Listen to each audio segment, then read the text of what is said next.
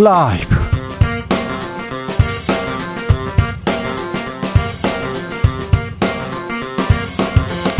2022년 12월 23일 금요일입니다. 안녕하십니까. 주진우입니다. 검찰이 이재명 더불어민주당 대표에게 소환을 통보했습니다. 이재명 대표는 윤석열 정부의 망나니 칼춤, 당당히 맞서 싸우겠다. 이기겠다 하면서 불출석 예고했는데요. 이재명 소환에 대한 민주당의 입장 김남국 의원에게 들어봅니다. 윤석열 대통령이 노조 부패를 공직 기업 부패와 함께 3대 부패로 규정했습니다. 민주노총은 근거되지 못하면 남은 임기 내내 노동자 투쟁에 직면할 것이다. 이렇게 반발하고 나섰는데요. 연일 노동개혁을 외치는 윤석열 대통령, 대통령을 바라보는 민주노총의 시선 들어보겠습니다.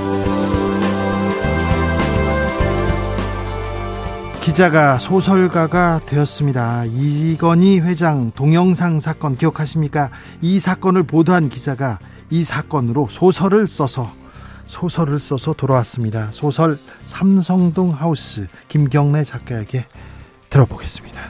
나비처럼 날아 벌처럼 쏜다. 여기는 주진우 라이브입니다. 오늘도 자중차에 겸손하고 진정성 있게 여러분과 함께 하겠습니다. 성탄절을 앞둔 금요일입니다. 벌써 설레시는 분들 많던데요. 크리스마스 앞두고 연말 앞두고 잘 계시죠? 그 날은 춥습니다. 네. 뭐 나가서 놀고 뭐 즐기고 다 좋습니다만 이렇게 건강은 잘 챙기셔야 됩니다. 아, 소중한 분들과 사랑하는 사람들과 따뜻한 마음 이렇게 전하는 주말 연휴 연 연말 되셨으면 합니다. 아, 여러분께서는 산타 할아버지 몇 살까지 믿으셨습니까? 저는 초등학교 1학년 때로 기억하는데요. 네. 산타 할아버지가 오실까 제가 손꼽아 고대하고 있었더니 아버지가 네, 산타 할아버지 없다. 네. 다국적격 미국 기업들이 다 만들어낸 허상이다 이 얘기를 저한테 하시는 거예요. 그래가지고 아버지한테 제가 반항했던 기억이 있습니다. 네. 기억에 남는 크리스마스 있었습니까? 어, 작년에 저 혼자 있었어요. 쓸쓸했는데 너무 좋았어요. 이런 분들이 있으면 기억에 남는 성탄 얘기도 해주시고요. 이번 성탄절 누구와 어떻게 보낼지도 이렇게 얘기해 주십시오. 딱 하나 소원 있습니까? 성탄절에 또 소원을 비는 겁니다. 소원 이렇게 어, 빈다면 뭘로 하고 싶으십니까? 아, 저 또 소원 빌고 싶은데 사실은 네. 순수 음악 방송. 네. 네. 더 아, 네. 자, 성탄절에 얽힌 다양한 이야기 들어보겠습니다. 샵 9730 짧은 문자 50원, 긴 문자는 100원이고요. 콩으로 보내시면 무료입니다. 그럼 주진우 라이브 시작하겠습니다.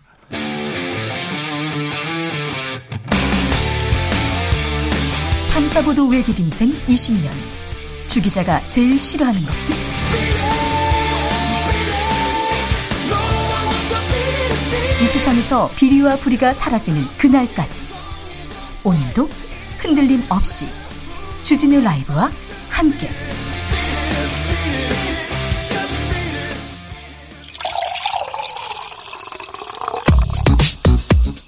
진짜 중요한 뉴스만 쭉 뽑아냈습니다. 주스 정상근 기자 어서 오세요. 안녕하십니까. 아 오늘 올겨울 최강 한파였습니다. 그런데 오늘 지하철에서 화재가 발생했습니다. 네, 날도 춥고 길도 얼어서 대중교통으로 출근한 분들이 많은데요. 어, 그런데 오늘 오전 서울 지하철 3호선 선로에서 화재가 발생해서 열차 운행이 1시간 넘게 중단이 됐습니다. 어, 이 3호선이 서울 시내 한복판을 지나는 노선이어서 시민들이 큰 불편을 겪었는데요. 불이 어디에 나왔다는 건가요? 네, 오늘 새벽 6시 30분쯤 무학지역과 독립문역 사이 터널 내부에서 발생한 것으로 전해졌습니다. 어, 운행 중이던 열차 기관사가 선로에서 불꽃을 발견한 뒤 자치적으로 진화하다가 119에 신고를 했습니다. 지금 다 이렇게 뭐 처리가 끝난 거지요? 네, 운행이 1시간 45분 정도 중단됐다가 8시 23분쯤에 재개됐습니다. 강추위로 전력 소비량도 급증했습니다. 네, 계속되는 한파에 전력 수요가 연일 역대 최고치를 경신하고 있습니다. 한국전력은 오늘 오전 11시를 기준으로 최대 전력이 94.5 기가와트까지 치솟아서 어, 여름 겨울을 통틀어 역대 최고를 기록했다라고 밝혔습니다. 아, 얼마 전에 하루 기록 세웠다고 했는데 또 경신한 거죠? 네, 불과 어제였습니다. 어제 기록을 세웠는데 하루 만에 다시 경신을 했습니다. 날은 이렇게 춥고요. 내일 모레면 크리스마스고 연말인데요. 북한은 동해상으로 탄도 미사일을 발사했습니다. 네, 북한이 오늘 동해상으로 기종이 아직 파악되지 않은 탄도미사일을 발사했다고 합동참모본부가 밝혔습니다. 오늘 오후 4시 36분 이 출입기자단 공지를 통해 이같이 전했는데요. 탄도미사일의 사거리, 고도, 속도 등 재원은 분석 중이라고 밝혔습니다. 알겠습니다. 오늘 국정조사 특위 행안부 현장 조사가 있었습니다. 어, 이상민 장관이 여러 얘기를 했습니다. 그런데 유족들에게 인사도 안 하고 자리를 떴습니까? 네, 오늘 이태원 국, 어, 이, 국회 이태원 참사 국정조사 특별위원회가 행정안전부에 대한 현장 조사를 진행했는데요. 이 자리에 이상민 장관이 참석을 했습니다. 어, 이 자리에서 진선미 특위위원이 이상민 장관에게 유족을 한 번도 못 만났냐라고 물었는데 어, 이상민 장관은 다치신 분들은 여러 번 뵀는데 이 사망자 유족들은 몇 차례 시도를 했지만 유족들이 부담을 느껴 못 만났다라고 답을 했습니다. 유족들이 부담을 느껴서 못 만났다고요? 어, 그런데 이날 유족분들도 현장 조사 현장에 계셨습니다. 어, 이상민 장관이 회의가 끝나고 퇴장하면서 국회의원들과는 모두 악수를 했는데 어, 현장에 있던 유족분들에게는 인사를 건네지 않았습니다. 어, 현장에 유족분들이 계시다는 얘기가 수차례 이 특위위원들에 의해 언급이 됐기 때문에 몰랐을 리는 없는 상황이었는데요. 어, 유족분들은 사람이 있는데도 눈길을 안 줬다라고 소리를 높였고요. 어, 이상민 장관의 답변 태도에 대해서도 입만 열면 모른다고 한다라고 비판했습니다. 어, 그리고 이상민 장관은 이태원, 할, 이태원 할로윈 축제에 대한 사전 대비를 했어야 하지 않느냐라는 특위위원들의 지적에 그날 이태원에 그런 게 있는지도 몰랐다라고 했고요. 어, 현장 대응이 늦었다라는 지적에 대해서는 입는 복장 그대로 나갈 수는 없지 않냐라고 반문했습니다. 입만 열면 모른다고 하는데 입만 열면 또 회피하는 모습을 보입니다. 유족들이 거기 있는데 그래도 가서 고개는 숙여야죠. 손은 잡아야죠. 아, 그 자리가 그 장관이란 자리가 국민의 안전을 이렇게 지키라고 임명한 자리인데 꼭 국민을 이렇게 이런 태도로 이렇게 대여, 대해야 하는지 하, 이해할 수가 없습니다. 납득이 안 갑니다. 납득이. 자영업자의 빚이 빠른 속도로 늘어납니다. 어, 네, 자영업자 빚이 빠른 속도로 늘어나고 있다라는 통계가 나왔습니다. 네. 어, 통계청 발표 자료인데요. 지난해 자영업자 1인당 평균 부채가 1억 7,805만 원으로 그 전년보다 5.8% 975만 원이 증가한 것으로 나타났습니다. 어, 관련 통계 집계가 시작된 2017년 이후 대출 규모가 가장 크게 늘어났습니다.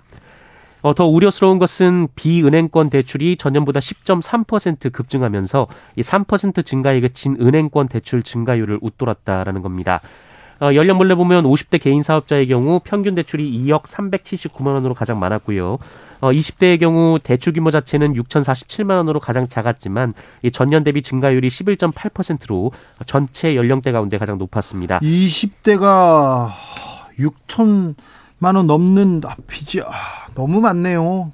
20대가 6천만 원 넘는 빚을 아, 이거 많습니다. 가계부채 걱정인데 우리는 기업은 부자고 국가는 부자고 개인은 아주 가난한 근데 개인 빚이 크게 늘어나는 그런 취약한 구조가 있습니다. 여기서 아, 굉장히 큰 폭탄 같은 일이 벌어질 수 있다 이런 얘기 하는데 아, 여기에 대한 대비가 있어야 될 것 같습니다. 어제 여야가 간신히 예산안 합의했습니다. 그런데 대통령실에서 음 아쉽다고 합니까? 네, 대통령실 고위 관계자가 연합뉴스와의 통화에서 이런 얘기를 했습니다. 여야 합의는 존중하나 아쉽다라면서 어려운 국민 경제와 대외 신인도 우려로 합의할 수밖에 없었던 상황이다라고 했습니다. 어, 대통령실은 예산안에 윤석열 정부의 철학을 온전히 담지 못했다라고 보고 있는데요. 이 고위 관계자는 국민보다는 이념을 앞세운 야당의 힘의 논리에 유감이다라는 표현을 썼다고 합니다. 네. 윤석열 정부의 철학을 온전히 담지 못해서 유감이다 이렇게 얘기한답니다. 어제 검찰로부터 소환 통보를 받은 이재명 민주당 대표 연 이틀 강하게 반발했습니다. 네, 민주당 이재명 대표는 오늘 강원도 춘천시에서 열린 현장 최고위원회 회의에서 이 성남FC 의혹과 관련한 검찰의 소환 통보에 대해 파렴치한 야당 파괴 조작 수사라면서 최전선에서 당당히 맞서고 싸워 이기겠다라고 말했습니다. 어, 이재명 대표는 아무리 털어도 답이 나오지 않으니 무혐의 처리했던 사안까지 다시 꺼내 소환했다라면서 전 정부를 겨냥한 수사도 속도를 내는 등 전방위적인 야당 탄압 파괴 공작, 어, 정적 죽이기에만 진심을 보이고 있다라고 비판했습니다. 어, 이재명 대표는 소환에 언제 응할지 기자들이 질문을 많이 해주셨다라면서 어, 혐의도 뚜렷하지 않은 이재명에게 언제 소환에 응할 것인지 물을 게 아니고 어, 중범죄 혐의가 명백한 대통령 가족은 언제 소환받을 거냐고 먼저 물어보시기 바란다라고 밝혔습니다. 강하게 반발했습니다. 민주당은 그리고 이재명 대표는 이 문제 어떻게 생각하고 어떻게 헤쳐나갈지 2부에서 김남국 의원에게 들어보겠습니다. 음, 국민의힘은 당원 100% 투표 당원 개정 작업 마무리했습니다. 아, 어, 곧, 곧 전당대 선관위원장을 지명하고 다음 달 초에, 초부터는 본격적인 레이스에 들어갈 것 같습니다. 고3 학생들을 점심시간에도 공부시킨 학교가 있었습니다. 인권위가 휴식권 침해라고 판단했습니다. 네, 점심시간에도 학생들에게 공부할 것을 강요한 것은 휴식권 침해라는 국가인권위원회 판단이 나왔습니다. 네.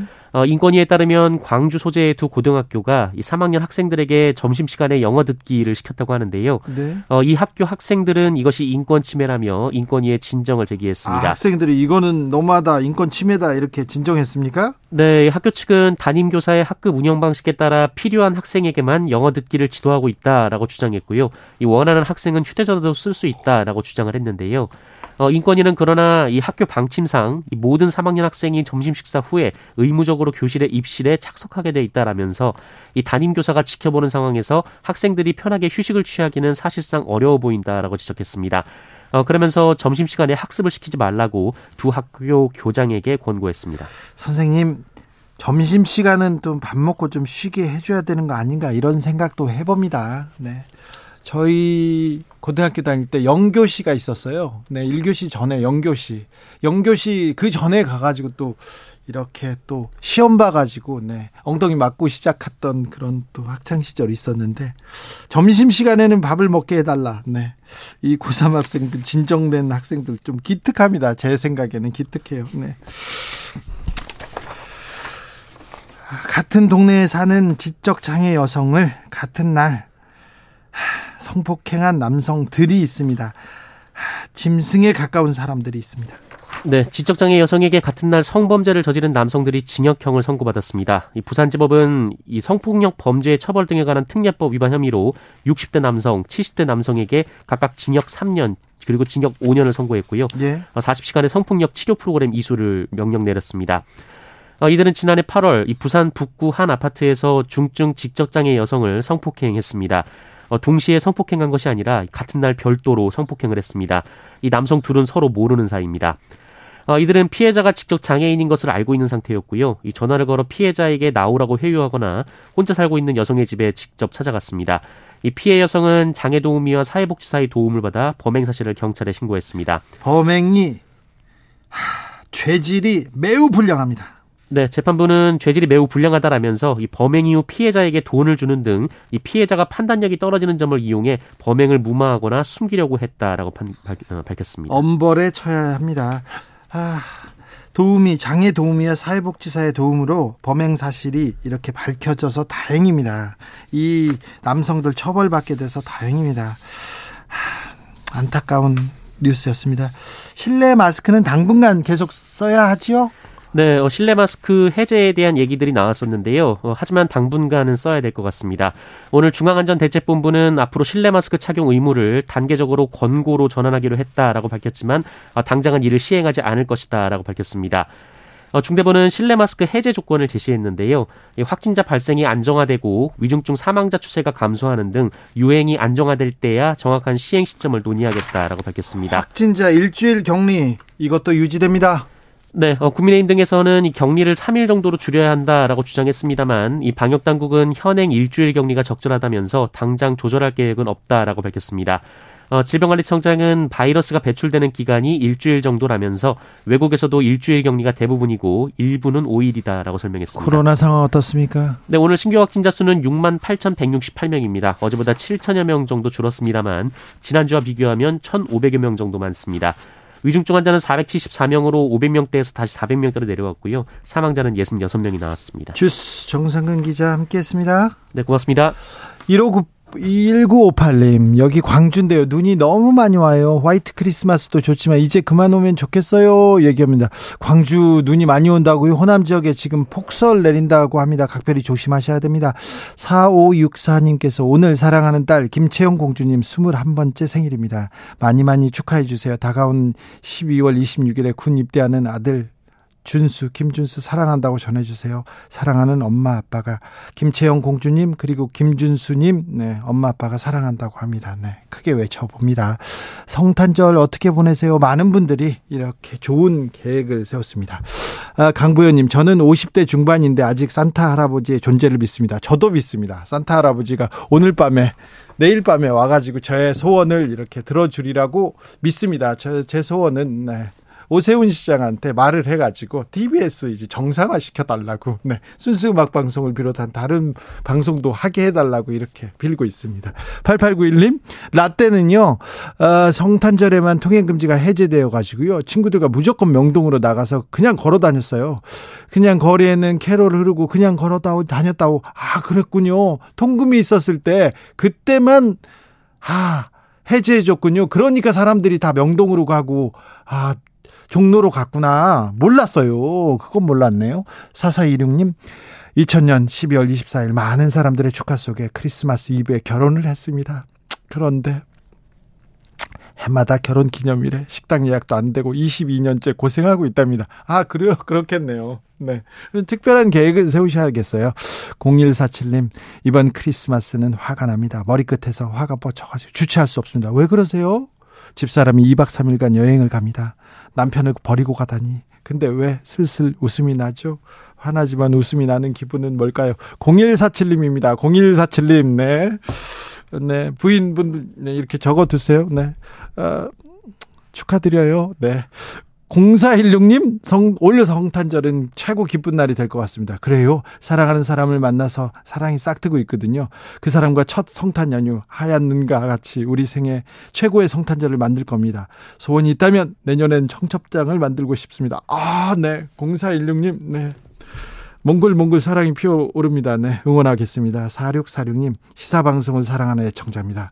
더 저의 단 하나의 바람은 주진우 라이브가 오래오래 애청자 곁에 있었으면 합니다. 네. 사랑합니다. 주진우 라이브. 아유, 감사합니다. 사륙사륙님, 네, 감사합니다. 주진우 라이브.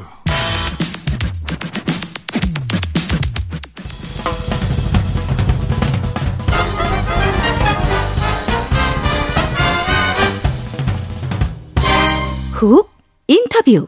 모두를 위한 모두를 향한 모두의 궁금증 훅 인터뷰 2016년에 이건희 삼성그룹 회장의 성매매 의혹 동영상이 뉴스타파를 통해서 보도됐습니다. 김경래 기자가 보도했습니다. 그리고 2022년에 어떤 회장님의 성매매 의혹을 다룬 소설이 출간됐습니다. 삼성동 하우스 김경래 작가가 출간했습니다. 소설가가 되어 돌아온 김경래 작가 이야기 나눠봅니다. 작가님 안녕하세요. 안녕하세요. 잘 지내셨습니까? 예, 잘 지냈는데 작가라는 표, 어, 호칭은 조금 어색한 것 같아요. 네. 근데 기자도 아니고 이제 작가잖아요. 어, 그러니까 그 책을 한 서너 권을 써야지 작가지. 이게 한 권 써놓고 작가라고 불러달라고 하기는 좀 민망하기도 하고. 민망해도 작가는 맞습니다. 네. 네. 감사합니다. 네. 그동안 그래서 기자를 그만두셨어요? 네, 한 8월 정도에 네. 기자를 그만두고 두고. 책을 준비를 했습니다. 네. 출판사를 만들고. 출판사가 네. 어뭐 농담과 진담이라는 출판사인데 네. 뭐 농담 반, 진담 반 이런 식으로 네. 어, 세상 얘기를 좀 해보자 네. 이렇게 생각을 해서 만들었어요. 네. 기자가 아, 소설을 쓰면 음 어떨까 재미가 김은 작가도 뭐 소설 그 기자 출신이니까 저희 편집국장이었거든요. 아 시사저널. 네, 네. 네. 편집국장이었고 네, 또뭐 그 소설가가 된 기자들도 많이 많죠? 있습니다. 네. 많이 있습니다만 기자가 쓴 소설은 재미없다 이런 것. 이 소설 재밌습니다. 장편 소설 삼성동 하우스 이건희 전 회장의 성매매 의혹 관련된 얘기예요. 네. 어, 기자가 소설을 쓰면 망하죠. 왜 주진우 기자 저는 소설을 안, 안 그러니까 썼어요. 기자 보고 야 소설 쓰고 있네 그러면은 아 그러면 안 되죠 욕이죠 욕이죠 네. 굉장한 욕이죠 네. 그래서 어, 기자를 그만둘 수밖에 없었고요 아 그래요 소설을 써야 되니까 자 네. 네. 그랬어요 자 어떤 얘기입니까 소설 속으로 들어가 봅니다 어 모티브는 아까 말씀하신 2016년도에 뉴스타파에서 보도한 네. 이건희 전 삼성그룹 회장의 성매매 동영상. 네. 이게 이제 모티브였고요. 이건희 회장의 성매매. 네. 의혹이 아니라 성매매 상황이 나왔습니다. 사건이죠, 사건. 사건입니다. 네, 사건입니다. 이건, 네. 누구나 다 아는데 누구도 말하지 않았던. 네. 그러니까 이게 말하자면 지금 재벌집 막내 아들이 굉장히 뭐 인기라면서요. 네. 그죠? 저도 좀 보고 있는데 어 이건희 회장이 사실상 재벌집 막내 아들이었죠. 맞죠? 남자들 중에는. 네, 그죠? 셋째였습니다. 네. 맹이, 창이, 건희. 네. 뭐 이복 동생들 빼면은 막내 아들이요. 아, 네, 그분들은 그렇죠? 빼고요. 네.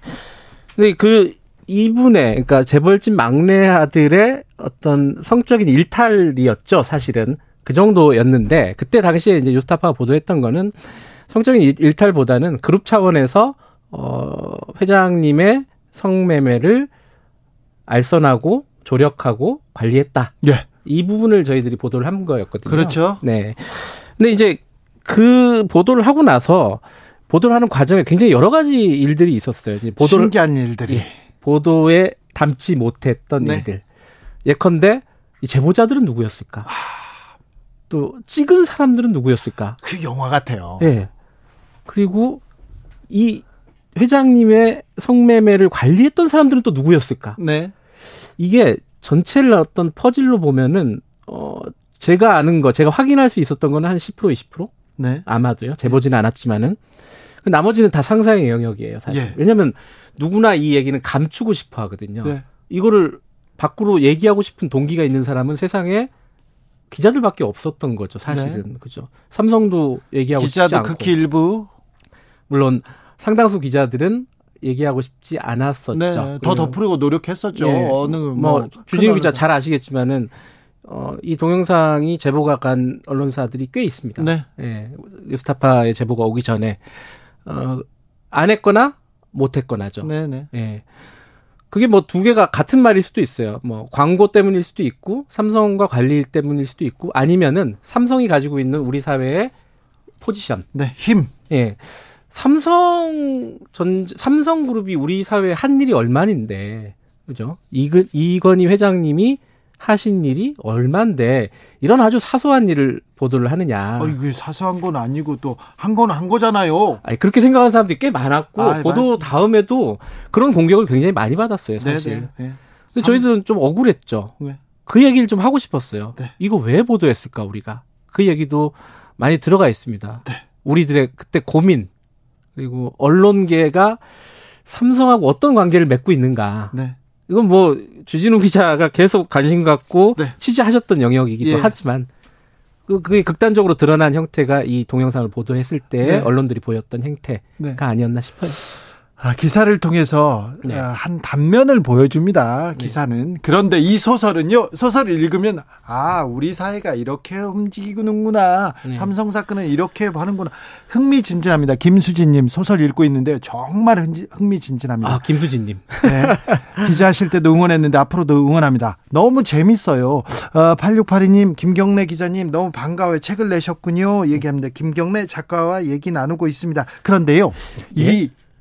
이런 삼성 관련된 기사를 쓰는 것도 쉽지 않은데 네. 소설을 쓴다. 이거 삼성에서 오지 않았습니까? 혹시 거부할 아. 수 없는 제안 그런 거 없었습니까? 그런 게 있었으면 한번 생각해 봤을 텐데. 안 왔어요? 아, 그게 이 당시에도 저희들이 2016년도에 제가 어, 시민보호 기자라고 뉴스타파의 기자와 네. 함께 보도를 했을 때도 어, 이건희 회장이 와병 중이었잖아요. 그래갖고 사실상 네. 어, 가능성이 없다. 생, 네. 생활의 가능성이 없다라고들 많이들 얘기하고 있는 상황이었고. 그렇죠. 그때 돌아가셨다는 얘기도 있었고요. 그렇죠. 그래서 일부러 살려둔다라는 뭐 그런 루머들도 좀 있었고 상속 문제 때문에. 네. 삼성그룹에서 이건희 회장을 신경 쓰는 사람들이 이제 거의 없는 것 같아요. 맞아요. 그 네. 부분이 있었어요. 예전 같았으면 예전 같았으면 이건희 회장의 이자도 안 나왔을 텐데 그때는 그럼요. 아예 놔버리는. 그 당시에 이제 성매매가 벌어졌던 당시는 2011년에서 2013년도인데 예. 그때도 이건희 회장이 관리가 제대로 안 되고 있었던 것으로 보여요. 예. 왜냐하면은 이 동영상을 누군가가 찍고 유통을 했는데 삼성이 그거를 미연에 예방을 못 했던 거예요. 그걸 가지고 심지어 언론사하고 접촉했는데도. 예. 이게 그러니까 이 삼성에서 이재용 지금 부회장의 어 얘기는 굉장히 민감하고 예민하게 다루는데 그렇죠. 다 반응하는데 이건희 회장 의 얘기는 더 이상 옛날 얘기가 되는 거죠. 사실 재벌집 막내 아들도 이병철 전 회장의 얘기에 가깝잖아요. 예.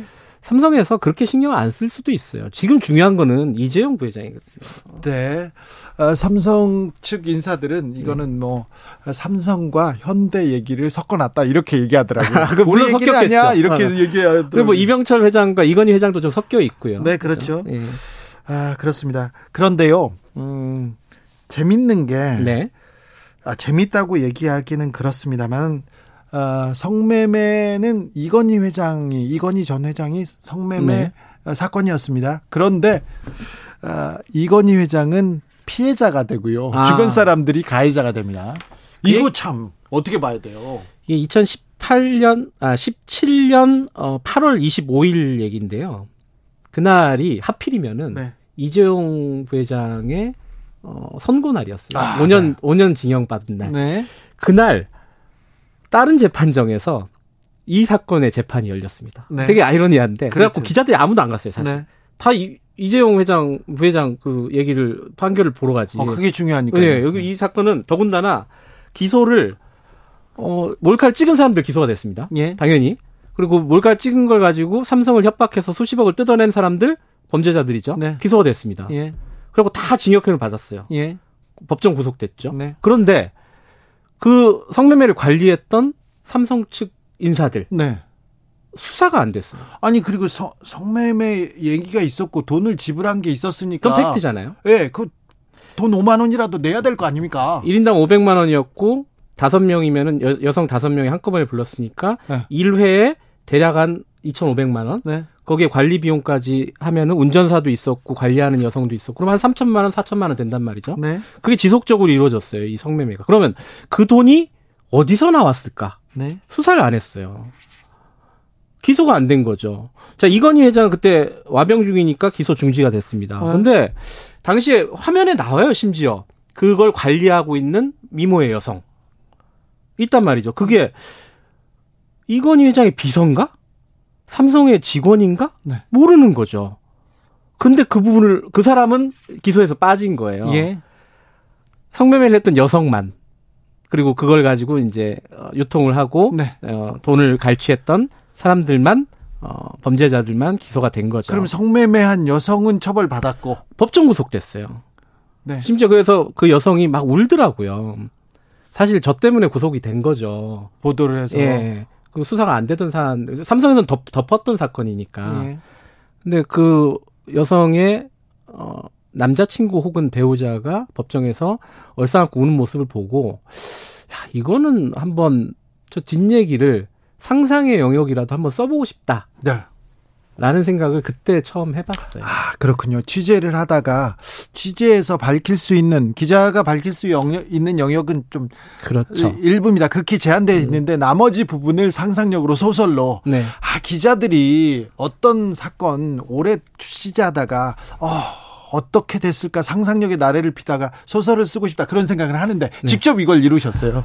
아, 그러니까 저는 그런 생각은 들었어요. 그 기자 일을 할 때는 네. 약간 단거리 선수 혹은 뭐 중 중장거리 뭐 네. 뭐 이런 한 500m, 1000m, 2000m 요 정도라고 생각했는데 소설은 약간 마라톤 같은 느낌? 네, 그래요.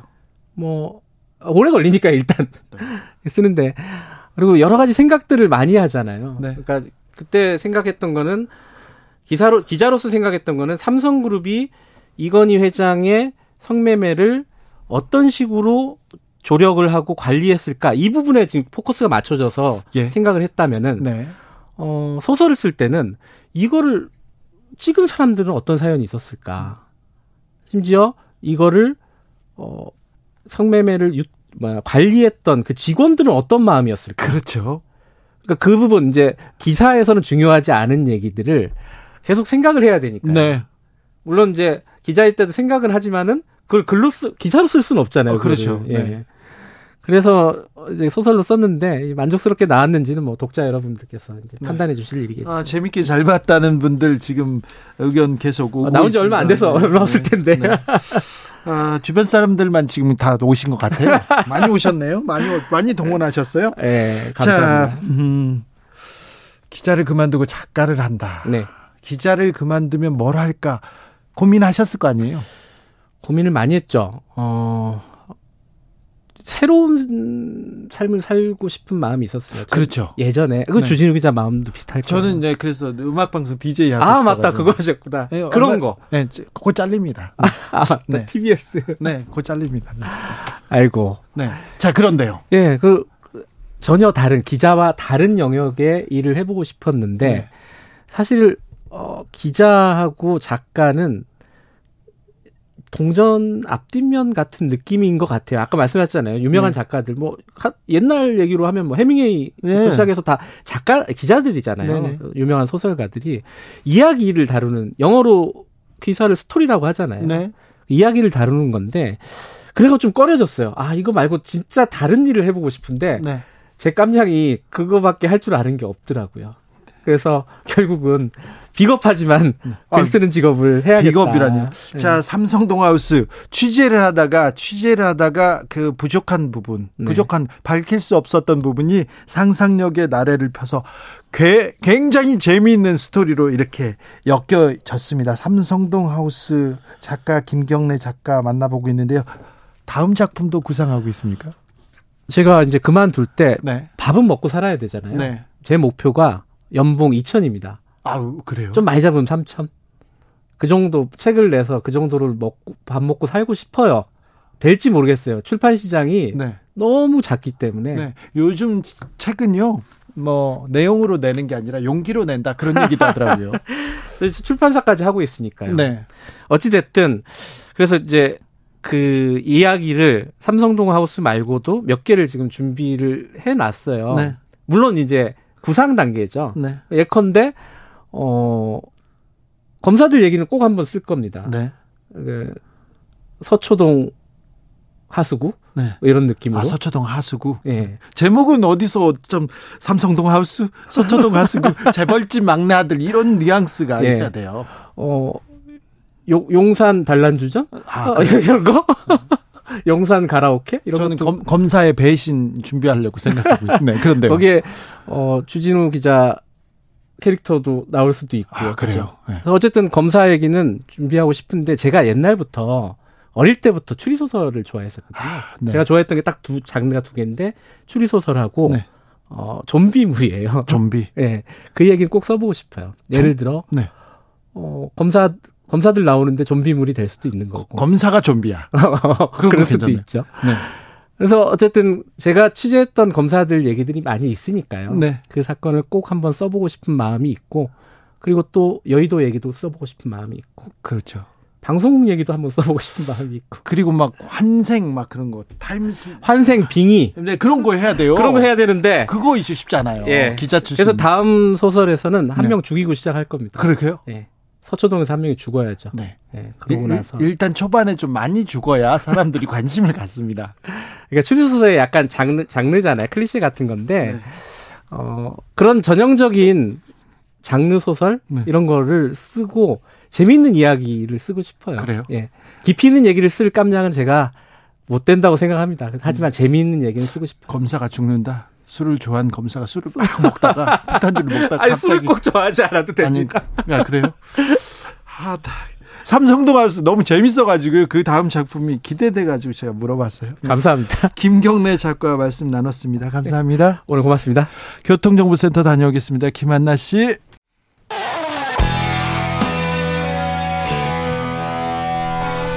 스치기만 해도 똑똑해진다.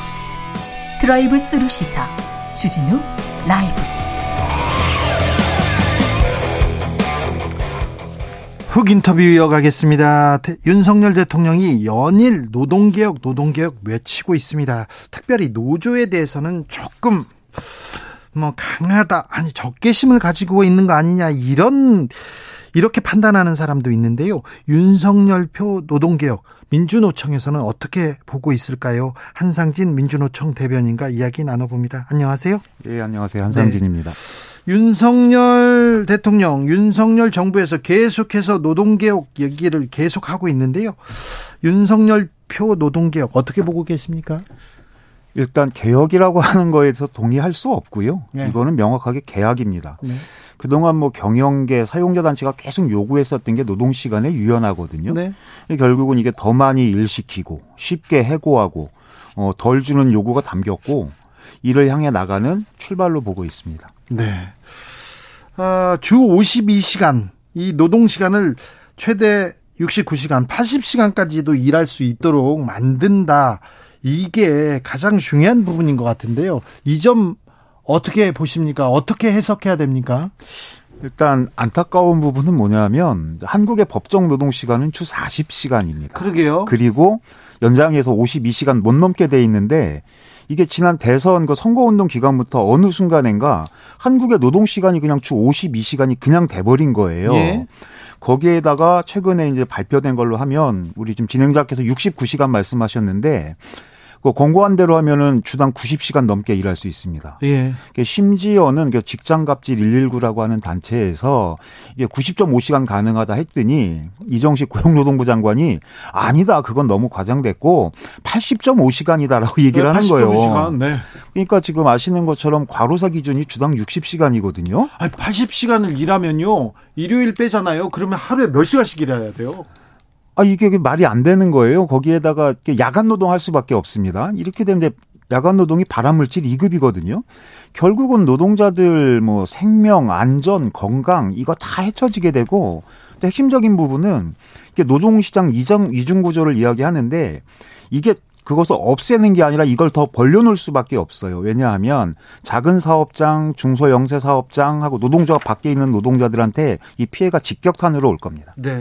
주 52시간을 일한다. 그러면 일주일에 5일 일할 경우 하루에 10시간 이상인데 수도권에 있는 분들 거의 출퇴근 시간이 출퇴근 시간 합하면 2시간, 3시간, 4시간 되는 사람도 있거든요. 저도 2시간 출근하고 2시간 퇴근하고 그런 직장 생활을 했거든요. 그걸 합하면 너무 많이 일하는데 우리나라 노동자들 너무 많이 일하는데 더 많이 일해야 된다. 이걸 노동 개혁이라고 볼 수 있나? 이건 좀 의문이 됩니다. 그래서 제가 개혁이라고 말씀드렸고요. 그 정부에서 중간에 11시간 휴게 시간을 둔다라고 했는데 아까 말씀하신 것처럼 출퇴근하는데 기본적으로 2, 3시간 걸려요. 예? 거기다 밥 먹고 뭐 하고 하고 그러면 실제로 쉴 시간이 없는 거죠. 어제 국민의힘 이미자 의원께서 한국 노총 출신입니다. 이분이 저희 방송에 출연해 가지고 어, 더 일하고 싶어하는 노동자에게 선택권을 준다. 그런 정책이다 얘기하던데 이 설명은 어떻게 보십니까? 저도 어저께 그 방송 나중에 들었는데요. 그러니까 소위 노동운동 했다는 분의 입에서 나올 얘기는 아니다.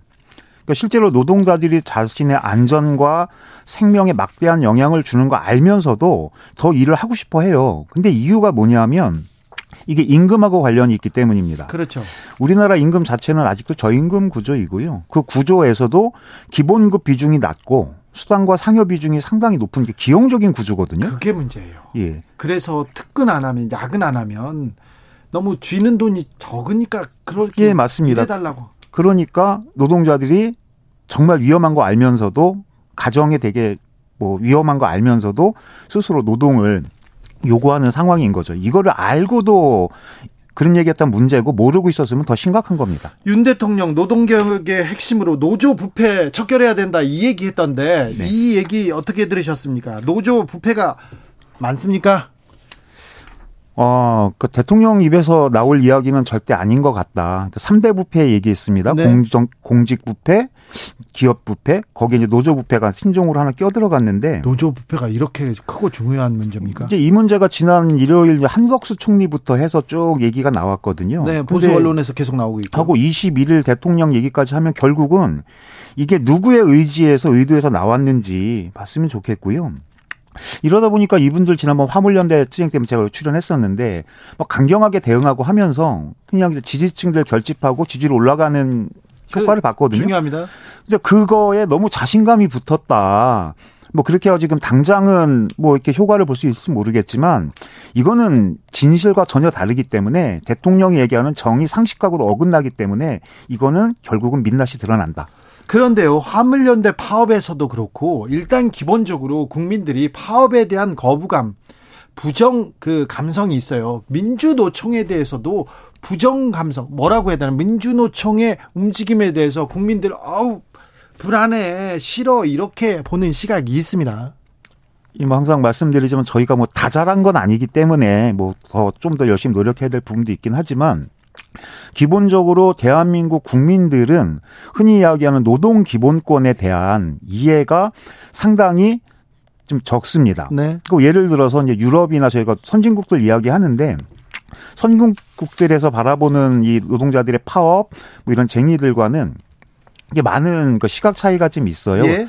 그래서 그런 부분들 저희가 최소 알고 있기 때문에 네. 좀 노력하고 있는 상황이고요. 네. 조금 더 좀 호의스럽게 좀 봐주셨으면 좋겠습니다. 언론에서 노조에 대해서 너무 부정적으로 보도하기 때문에 좀 억울하신 정, 측면이 있다는 거 알고 있습니다. 알고 음. 있는데 그래도 민노총이 움직일 때 움직일 때 국민의 지지 없이는 이렇게 이 파업이 성공할 수도 없고 국민들한테 호소하지 않으면 국민들이 이 여기에 동력을 실어줄 수도 없기 때문에 이 부분 어렵지만 계속 얘기해야 될 것 같습니다. 네, 그래서 한 말씀만 좀 드리면 대한민국의 노조 조직률이 한 14% 되거든요. 노조 조직률이 14%면. 예. 그러니까 근데 민주노총은 그래도 노동조합으로 묶여 있기 때문에 네. 예를 들어서 뭐 불이익이나 이런 것들을 최대한 막아낼 수가 있어요. 예. 그런데 85%의 노동자들은 그렇지 못하거든요. 예.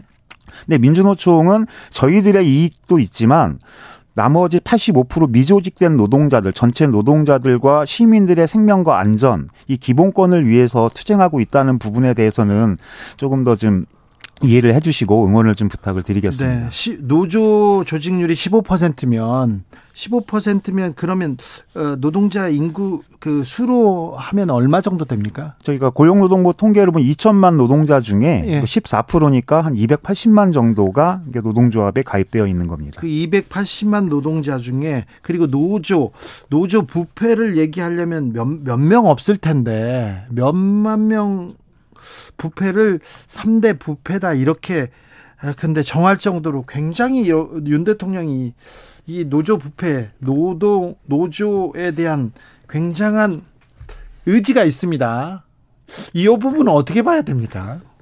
다분히 의도적인 거라고 보여지고요. 예. 노동조합, 뭐, 콕 찍어서는 민주노총이겠죠. 예. 민주노총이 마치 되게 부도덕하고 부정의하고 뭐 이런 집단으로 계속 부풀리고 그래서 그것들 사이에 시민들과의 거리감을 높여내고 그러다 보면 정권으로서는 자신들의 반대하는 가장 커다란 저항 세력 하나를 제거하게 되는 거거든요. 네. 그런 의도에서 보여지는 것이고 그러다 보니 뭐 최근에 좀 이따 다시 뭐 보강을 해드리겠지만 뭐 회계 뭐 이렇게 아, 논란 뭐 이런 얘기들을 끄집어내시더라고요. 노조의 회계 투명성 강화, 회계 불투명성 계속 얘기하더라고요. 이건 설명해 보시죠. 예, 뭐 일단 사실과 전혀 다르다. 뭐 마치 뭐 대한민국에서 민주노총이 뭐 수천억 원씩 받고 예. 뭐 그걸 갖다 저희 맘대로 쓰고 뭐 이런 것처럼 뭐 해석을 하고 하는데 그런 보도도 나왔더라고요. 실제로 민주노총은 저희가 지금 경 정동 경향신문사 건물에 입주해 있는데 거기 입주해 있는 임대 보증금 약 30억 외에는 정부로부터 10원 한 분 받지 않습니다. 왜냐하면 노동조합은 자주성이 생명이기 때문에 외부에서의 자금이나 이런 것들이 들어오게 되면 결국은 결정적인 순간 무엇을 판단해야 하는 순간에 그것을 자주적으로 조합원들의 입장에서 제대로 설명할 수 없기 때문에 저희는 정부의 지원을 일제 배제하고 있고요. 그래서 오로지 조합원들의 이제 가맹비만 가지고 하는데 또 그것도 불투명하다? 그럼 말이 안 되는 거예요. 정말로 궁금한 사람은 조합비를 내는 조합원들이 가장 궁금해야 하잖아요. 네. 근데 정부에서 10원짜리 하나 안 주면서 무슨 근거로 장부를 깔아 뭐 이런 이야기를 하시는데 제가 이거를 갖고 왔습니다. 이게 저희가 매년 정기 대의원 대회 자료집이고요. 여기에 보면 올해에도 마찬가지로 2월 달에 있었던 대의원 대회에서 저희가 모든 결산 내역을 다 공개를 합니다. 그냥 저희가 하는 게 아니라 두 번 대의원 감사위원들이 3주, 1년에 한 한 달 반 정도를 계속 저희 장부만 들여다보면서 이걸 가지고 조합원들한테 공개하고 보고를 해요. 심지어는 누구든지 요청하시면 확인하실 수도 있고. 근데 어떻게 이게 깜깜이 회계가 되겠습니까? 의도적인 흠집내기다. 알겠습니다. 화물연대 파업 소식 좀 물어볼게요. 화물연대 파업을 철회하면 대화하겠다 했는데 정부와 화물연대 간의 대화 열리지 않습니다. 예, 제가 지금 조금 전에도 들어오기 전에 확인을 했는데요. 오늘까지도 이봉주 위원장 지금 12일째 파업 처리하고 단식하고 있는데 오늘까지도 국토부, 정부에서는 한마디 대화 제안이 없습니다. 이봉주 위원장이 대화하자 얘기했습니까? 그럼요. 얘기했는데 정부에서 대, 답을 안 합니까? 예, 지금 정부에서는 아무런 대답이 없고 그냥 정치권에서 이게 일몰 사안이기 때문에 정치권에서의 논의만 있는 거. 어제 이미자 의원께서 국민의힘 어, 정부 여당은 단식을 풀어야 얘기한다 그렇게 얘기하던데요. 아니 이게 말이 안 되는 게 요구를 했으면 그 요구에 대한 답을 내야 되는데 그것을 다시 푸는 전제를 거는 거는 결국은 대화하지 않겠다라는 의지이고 또 하나는 아무런 준비도 되어 있지 않다 이것에 대한 반증이 아니겠습니까? 파업을 철회하면 대화하겠다 이랬는데 지금 철회했는데 대화가 안 된다. 하, 이 문제는 좀 정부가 나서서 얘기를 해야 되는 것 같은데요. 경사노위 위원장 김문수 위원장은 다른 얘기 안 합니까? 뭐 그래서 어저께 경사노위에서 이 문제를 논의한다고 해서 화물연대 잠깐 들어갔던 것으로 알고 있는데 거기서도 별 내용은 없었던 걸로 알고 있습니다. 그래요? 얘기를 했는데 이미자 의원께서는 김문수 위원장 믿는다 이렇게 얘기하는데 김문수 위원장이 역할을 못 하고 있습니까? 뭐 지난번에도 출연해서 말씀드렸지만 김문수 위원장을 그 자리에 앉힌 것 자체가 의도가 있다. 아까 말씀드렸던 대로 이 노동개혁이 미래 노동시장 연구회라고 하는 전문가들의 입을 빌어서 경사노위라고 하는 사회적 합의에 탈을 쓰고 진행될 거기 때문에 거기에 대한 돌격대 천병의 역할이지 김문수 위원장이 뭔가를 조정해내고 결과를 끄집어낸다 이 부분은 기대할 수 없습니다. 어, 대변인님 혹시 어, 자녀 있습니까? 예, 있습니다. 몇 살이에요? 어, 그 첫째 아이는 이제 군대에 있고요. 네. 어, 막둥이는 스무 살 대학생 1학년 신입생입니다. 자, 막둥이 대학생이 네. 아버지가 민주노총 대변인이다 이렇게 얘기 알고 있지 않습니까? 예. 아버지의 일에 대해서 어떻게 생각합니까? 저희 아, 막둥이, 그러니까 저희 막내는 예. 저를 상당히 많이 지지해주고요, 예. 이해해주고 뭐 오늘 이제 주진우 라이브 이거 좀 아마 듣고 있을 건데 그래요? 어, 동영상 올리시면 그거 다 친구들하고 공유하고 아, 뭐 그렇게 합니다. 친구들하고도 이 민주노총의 그뭐 행동들 민주노총이 왜 이렇게 외치고 있는지 그 부분에 대해서도 얘기한다고 합니까? 예, 그럼 요즘 젊은 세대들이 상당히 똑똑합니다. 네. 민감하고요. 예. 예. 그렇기 때문에. 아, 노조가 불법이 아니에요. 네. 파업도 불법이 아니고 당연한 권리인데 우리 사회에서는 노조 파업하면 일단 기본적으로 조금 색안경을 보고 끼고 보는 시각이 있습니다. 또 그걸 뭐 이용하려는 정치 세력들이 있고요. 아, 그래서 점점 어려워집니다. 점점 노조 활동하기 어려워지는데 어떤 생각 드세요? 이 연말에? 그러니까 저는 역으로 네. 지금 상당한 뭐 위기이지만 기회라고 생각을 합니다. 지금 아까 화물연대 말씀도 하셨고 했는데 지금 세계적인 추세는 일하는 사람 모두를 폭넓게 노동자로 규정을 해요. 노동자죠. 예. 근데 우리만 그렇게 하고 있지 않습니다. 하고 정말로 책임 있고 권한 있는 원청 사장들이 교섭할 수 있게 권리를 열어주는데 우리만 그렇게 하고 있지 않아요. 근데 이것이 내년도에 경제 위기 상황하고 맞물려 가면서 정말로 정부가 노동자 시민을 보호하는 것이 아니라 재벌과 땅 부자, 집 부자들만 보호한다라고 하면 그것을 지킬 수 있는 힘이 어디에 있고 그것을 외치는 사람들이 누구이고 국민들께서 아시게 될 것이고 저희도 그것들을 위해서 열심히 노력을 하기 때문에 네. 상황은 언제든지 동전의 양면 같아서 반열될 수 있다라고 봅니다. 노조가 있는 회사는 노조에서 사장님한테 이제 상무님한테 이사님한테 이렇게 하면 안 돼요. 더 이렇게 일 시키면 안 돼요. 말할 수 있는데 노조가 없는 회사에서는 사원이 사장님한테 가가지고 사장님 나빠요 이렇게 얘기하기 쉽지 않거든요. 그런데 노조가 다수 노동자들한테 지지를 못 받는다 이거는 굉장히 좀 안타까운 현실입니다. 그런데요 여기서 화물연대 파업이 끝나고요. 화물연대에 강경 드라이브를 걸었던 이 정부 원희룡 국토부 장관을 비롯해서 이번에는 정부가 건설 노조를 상대로 전면전 펼칩니다. 이건 어떻게 봐야 됩니까? 뭐 예견된 스토리라고 보고요. 그래서 공정위를 앞세워 가지고 들어오는데 공정위는 아시다시피 재벌 비리 이것들 뭐 감시하고 그렇죠. 하라고 하는 네. 건데 노동조합한테 들어오거든요. 그 의도가 너무 뻔합니다. 악의적이거든요. 그렇기 때문에 아까 말씀드린 노조법이 개정이 필요한 겁니다. 한상진 민노총 대변인이었습니다.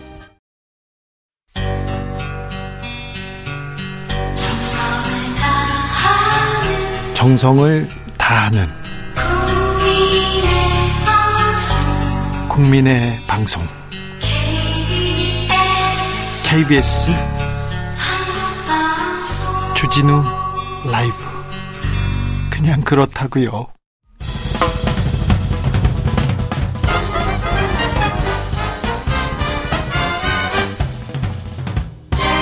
훅 인터뷰. 훅 인터뷰 이어가겠습니다. 성남FC 후원금 의혹 수사 중인 검찰 이재명 민주당 대표에게 소환 통보했습니다. 이제 이재명 대표 이제 목전까지 왔는데요. 민주당은 이재명 대표는 어떻게 대응할까요? 한번 알아보겠습니다. 더불어민주당 김남국 사무부총장 안녕하세요. 네, 안녕하세요. 살고 싶은 도시, 살기 좋은 도시 안산 단원을 김남국입니다. 네, 연말이라 바쁘시죠? 어, 네. 조금 아무래도 이제 지역에 여러 송년회 일정들이 많다 보니까 네. 지역 주민들 인사하랴 또 뭐 회의가 있으면 또 회의하러 또 서울에 올라오느라 그래서 왔다 갔다 하고 있는 상황입니다. 하루에 저 송년회 몇 군데 나갑니까? 많으면은 뭐 여덟 군데. 여덟 군데요? 네, 이게 여, 가능합니까? 여덟 군데 짬짬 이렇게 다니고 있고요. 네. 어, 마, 더 많을 때는 12번까지 있어서 이거는 분신술을 써더라도 안 아, 되더라고요. 아, 12군데? 네. 그렇게 가서 인사해야 됩니까? 네, 그렇게 하고 데이트는 있습니다. 언제 하고? 어, 데이트는 불가능한 것 같습니다. 네.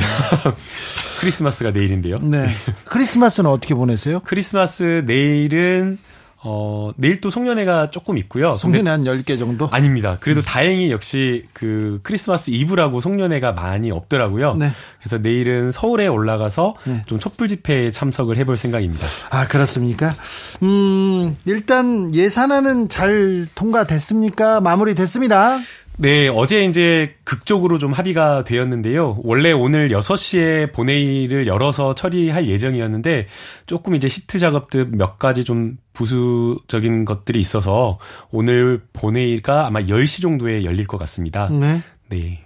그럼 뭐 이제 뭐 변수는 없는 거죠? 예, 특별한 변수는 없을 것 같고요. 예. 어, 어제 합의된 내용을 보게 되면 어, 썩 100% 만족하긴 어렵겠지만 네. 그래도 네. 민주당 입장으로서는 그래도 민생 법안을 좀 확실하게 좀 챙겼다. 어떤 부분이요? 민생과 관련된 예산을 좀 챙겼다라고 이렇게 평가할 수 있을 것 같은데요. 어 이제 가장 조금 아쉬웠던 것은 행정안전부와 경찰국 인사정보 관리단 이 운영 경비와 관련된 예산을 50%밖에 깎지는 못했지만 그러나 이것을 50% 인정해주는 대신에 4조 6천억 원 정도의 감액분을 증액할 수가 있었습니다. 그래서 이제 가장 대표적인 게 지역사랑 상품권. 음, 동네 돌아다니면은 자영업자 분들이나 아니면은 또 어머님들께서 지역 화폐 늘려달라라는 말씀 되게 많이 하시거든요. 아, 그래요? 예, 원래 처음에 정부안 편성되었을 때는 0원이었는데 3,525억 어, 원 어, 증액을 하게 되었고요. 또 그 다음에 공공임대 주택과 관련되어서도 전혀 편성이 안 되어 있었는데 어 아무래도 좀 어려운 취약계층을 위한 아, 공공 임대주택과 관련된 융자 사업 예산으로 6,600여 원 정도 증액을 했습니다. 주호영, 주호영 국민의힘 원내대표 민주당에서 계속해서 지역 화폐 예산 더 늘려달라고 하다, 가 오래 끌었다 이렇게 얘기하더라고요.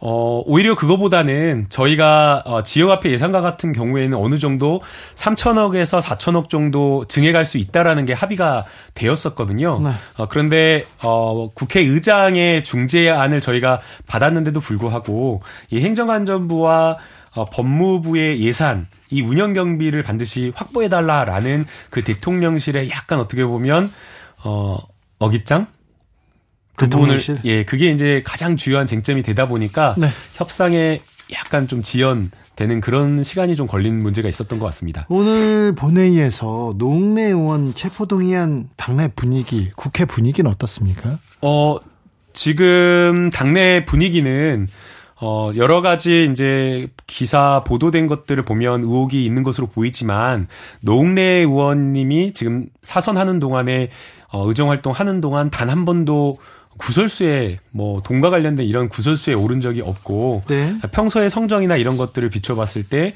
노웅래 의원님의 좀 해명이 오히려 좀 더 신빙할 만한 거 아니냐. 네. 어, 그리고 또 무엇보다 어, 국회의원이라고 하는 그러한 어떤 국민이 뽑은 대표이기 때문에 지금 나오고 있는 그런 어떤 혐의의 경중을 따져봤을 때 네. 적어도 피의자와 피고인의 방어권을 충분하게 좀 보장해 줄 수 있도록 어, 불구속 수사 원칙을 좀 지켜주는 게 맞지 않을까 이런 분위기가 좀 형성이 되고 있는 것 같습니다. 네, 오늘 좀 지켜보겠습니다. 자, 이재명 대표 얘기로 넘어가겠습니다.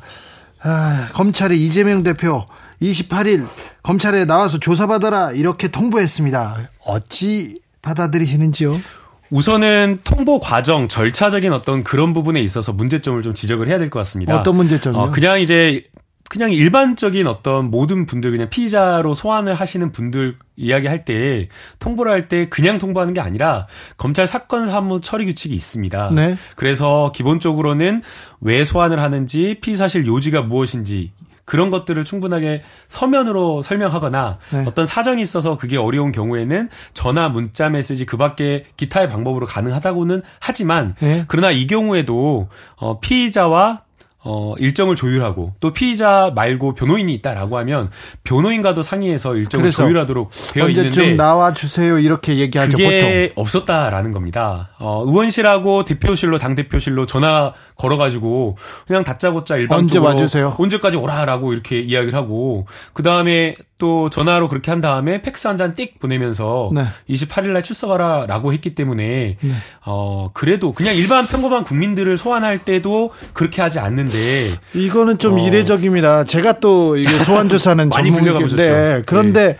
보통 언제까지 나오세요 이렇게 얘기할 수도 있으나 보통 이 검찰에서 어떤 수사를 하려고 합니다. 그러니까 언제쯤 나와주실 수 있습니까 하면서 혐의에 대해서도 물어보고 얘기를 합니다. 그래서 조율을 하는데 그냥 나라 이렇게 했습니까? 네. 그것도 네. 뭐 당사자라건가 아니면은 변호인과 그런 상의하는 절차 없이 일방적으로 나와라라고 했는데 이거는 일반 직장인들도 사실 그렇게 나오라라고 하면 쉽지가 않잖아요. 네. 예, 특히나 저희가 28일에는 지방의 경청 투어 일정으로 광주 전남을 이렇게 가기로 이미 예고하고 예정을 한 상황이어서 당장 28일은 출석하기가 어려운 상황입니다. 네, 뭐 조율해서 뭐, 뭐 소환 일정은 다시 정하면 되는데 정작 FC 성남 아, 후원금 의혹 이거 뭡니까 실체가? 어 지난 5년간 계속 수사를 했었는데요. 네. 어, 뭐 3년간 수사를 했다가 경찰이 지난해 2021년 9월에 어 9월에 무혐의 송치 처분을 한 사건인데 네. 이것을 다시 갑자기 검찰이 재수사하라고 해서 재수사를, 어, 재수사를 해서 지금 이재명 당대표에 대해까지 수사를 하겠다라는 겁니다. 어, 죄명은 제3자 뇌물죄인데요. 어, 성남 FC의 광고비 계약 체결한 기업들의 그 광고비가 네. 어, 제3자에게 주는 뇌물이었다라는 겁니다. 그러나 이제 저희가 상식적으로 뇌물이라고 하는 것은 공적인 어떤 공무원이 가지는 어떤 공적 권한을 가지고 네. 사사로이 자기, 자기의 개인적 이득을 취할 때 성립하는 게 뇌물죄거든요. 자, 지금요. 그러면 FC 예. 성남에 어, 기업들이 광고를 했습니까? 그래서 광고를 하고 어떤 이득을 받는지는 모르겠는데 여기서 물어볼게요. 지금 5년간 3년간 수사할 때 FC 성남한테 돈을 줬어요. 네, 성 FC 성남에서 돈을 돈이 현금이나 뭐가 다른 사람한테 넘어갔습니까? 그런 건 없습니다. 이재명 시장한테 안 넘어갔습니다. 안 넘어갔습니다. 한 푼도 안 넘어갔습니다. 네, 한 푼도 넘어온 게 없고요. 근데 왜 예. 뇌물이죠? 어 그래서 이제 성남 FC에게 준 성남 FC가 취득한 그 금액이 광고비가 뇌물이다라고 이야기를 하는 건데요.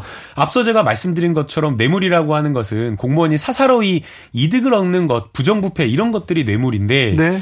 일 잘한 거거든요, 사실은. 왜냐하면 이 보통의 성남 FC를 포함해서 광주 FC, 인천, 경남 FC 다 이런 데가 시민의 세금으로 운영이 됩니다. 예? 그래서 기업의 어떤 후원이나 광고비가 없는 경우에는 전부 다 세비가 세금이 들어가게 되어 있거든요. 그래서 시장이나 도지사들 다 후원해 주세요. 광고 좀 주세요. 다닙니다. 맞습니다. 저도 이제 저희 안산에 그린너스 FC가 있는데 거기에 후원 기업을 따갖고 오라 그러는데 그 쉽지가 않거든요. 근데 가서 말, 자, 근데 후원금 좋아. 광고 후원 좋. 근데 광고비입니다. 네. 광고비인데 광고비 광고를 받고 용도 변경을 해줬다.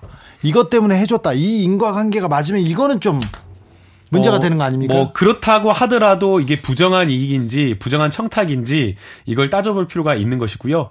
더 나아가서 그러한 어떤 대가 관계가 성립이 되어야 되는데 이와 관련한 어떤 대가 관계의 성립이 모호하고 지금 현재로서는 네. 입증이 되지 않았다라고 봐야 될 것 같습니다. 그래요? 네, 그래서 이거를 털기 위해서 또 기존에 있던 성남지청의 그 검사 지검장을 바꿔가지고 또 윤석열 라인의 검사를 또 이제 내려 보내서 지금 대대적인 수사를 벌이고 갑자기 지금 성남 FC로 소환을 하고 있는데요. 저는 여기에서 네. 또 문제가 있다고 보입니다. 아무튼 FC 성남으로 들어간 광고비 후원금에서 일부가 일부가 선거 자금이나 일부가 어 이재명 대표의 지갑이나 아니면 주변 사람의 통장으로 이런 건 없습니까? 없습니다. 네. 하나도 없습니까? 네. 알겠습니다. 그 공무원이 성과급을 일부 조금 받았다라고 하는데요. 네. 원래 성과급과 관련된 규정은 예전부터 있었다라고 합니다. 알겠습니다. 네. 어, 검사 출신 민주당의 조응천 의원 그런데 현금으로 후원을 받은 것은 문제다 이렇게 얘기했는데 이 문제는 이게 무슨 말입니까? 어, 저는 그게 법리적으로 어 의미 없는 것을 짚었다라고 생각이 드는데요. 네. 기부 체납과 관련된 원칙을 이야기하신 것으로 보이는데 네. 그런데 제3자 뇌물죄는 현금이냐 현금 아니냐 전혀 상관이 없습니다.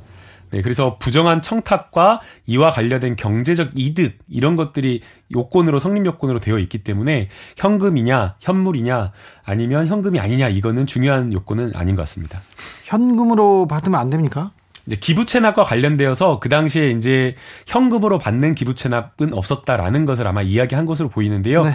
그러나 앞서 제가 방금 설명드린 것처럼 제3자 뇌물죄에 있어서 현금 아니더라도 제3자 뇌물죄 성립 가능하기 때문에 이것은 주요한 쟁점은 아닐 것으로 생각이. 됩니다.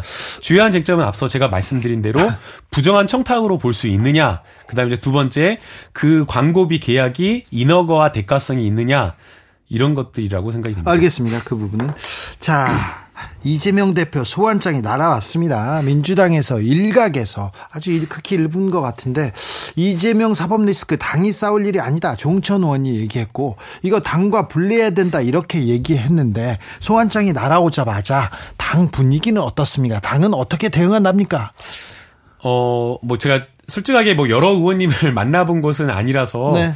어, 당의 전체적인 분위기를 파악하는 데는 조금 무리가 있는 것 같고요. 파악했다고 해야지 그래도. 네, 아무튼 그런데요. 네, 그런데 어, 제가 거짓말 할 수는 없지 않습니까? 네네. 그런데 이제 제가 주변에 이제 몇몇 의원님들과 상의해보고 이야기 들어보면 어, 이것은 굉장히 조금 황당하다. 네. 왜냐하면은 대장동으로 계속해서 수사를 하고 대장동으로 치고 들어오고 있었는데 갑자기 뜬금없이 성남 FC로 지금 소환을 했기 때문에 네. 결국에는 대장동과 관련되어서 어, 이재명 당 대표에 대한 혐의를 공모 관계를 뭐 포함해서 혐의를 입증하지 못하니까 예. 별건으로 지금 또 소환을 하는 거 아니냐라는 이런 생각이 들고요.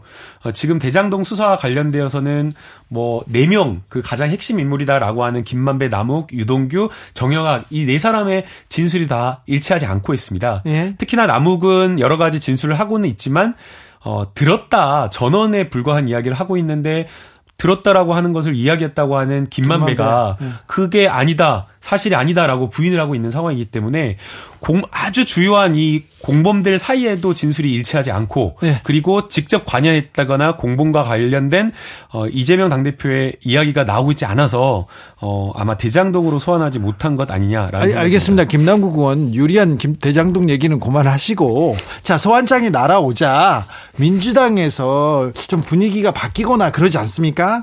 어, 조금 이제 아까 말씀드린 대로 엉뚱한 또 사건으로 이렇게 소환을 했기 때문에 네. 어, 여기에 대해서 많은 의원님들이 이거 역시나 어, 부당한 검찰의 야당 탄압이다, 정치 탄압이다 이런 말씀을 좀 많이 하십니다. 아, 검찰 공화국이다, 검찰의 정치 탄압이다 이런 얘기는 계속 나오고 있는데 당내에서나 아니면 다른 데에서도 자 이재명 대표 당당하게 출석해서 어, 푸는 게 맞다 이런 얘기도 좀 있어요. 어, 이재명 당대표의 스타일이 원래 그렇지 않습니까? 네. 지난 어, 대선 경선 때도 역시나 마찬가지로 대장동과 관련되어서 국회에서 국정감사를 하겠다라고 했을 때 송영길 대표를 비롯해서 많은 중진 의원님들, 우리 당내 의원님들께서는 대다수가 나가면 안 되다, 안 된다. 정치 공세의 장이고, 어, 이거는 너무나 뭐 불리한 그런 어떤 국감장이기 때문에 나가서는 안 된다라고 했었는데요. 그때 당시에 이재명 당대표, 아니, 내가 당당하게 나가서 떳떳하기 때문에 대장동과 관련된 이야기를 어, 국민들에게 이야기하겠다 소상이. 그래서 실제 국감장에 나가서 많은 여러 가지 대장동과 관련된 의혹을 해소, 해소해서 그때 상당히 여론 반등이 있었거든요. 그래서 그런 어떤 이재명 다움 이재명의 당담함 이런 것들을 이야기하면서 아마 어, 검찰 수사에 응할 것이다라는 예측이 많은 것 같습니다. 어, 그러나 이제 어 이재명 의원의 신분이 그냥 일반 개인 의원이 아니라 우리 어 직전의 대선의 당 대표 후보였고 그리고 지금 현재 당 대표 신분이기 때문에 어 개인이 결정할 문제는 아니라고 생각이 되고요. 결국에는 충분하게 당내 의견을 수렴해서 신중하게 결정할 것으로 생각이 됩니다. 어 이재명 대표가 오늘 예, 이런 얘기했어요. 음, 이재명에게 언제 소환에 응할 것인지 물을 게 아니고 중범죄 혐의가 명백한 대통령 가족은 언제 소환 받을 거냐고 물어보기 바란다 이렇게 얘기했던데 그러면 아 대통령 가족을 소환해라 나는 안 간다 소환 불응으로 봐야 되나요 여기는? 어, 뭐, 소환 불응으로 해석하기에는 좀 어려울 것 같고요. 어, 결국에는 법이라고 하는 것은 만인에게 평등해야 되고, 그리고 더 권력자에게 추상 같아야 되는 게 법이라고 저는 생각이 됩니다. 그래야 되는데. 네. 그런데 지금까지는 우리 대한민국 건국 이래 전관 예우 법원에도 있었고 검찰에도 있었지 않습니까? 네. 그러면서 여전히 지금도 김건희 여사에 대한 소환이나 대통령과 수사... 지금 그럼 그 영부인이 네. 전관 예우를 받고 있는 건가요? 전관 예우가 아니라 이미 지금 현직 예우죠. 아, 네. 현직으로서 아주 권력을 누리고 있는 사람이기 때문에 김건희 여사에 대한 수사가 전혀 이루어지지 않고 있고 또 지금 최근에 나왔던 것 너무나 충격적인데요.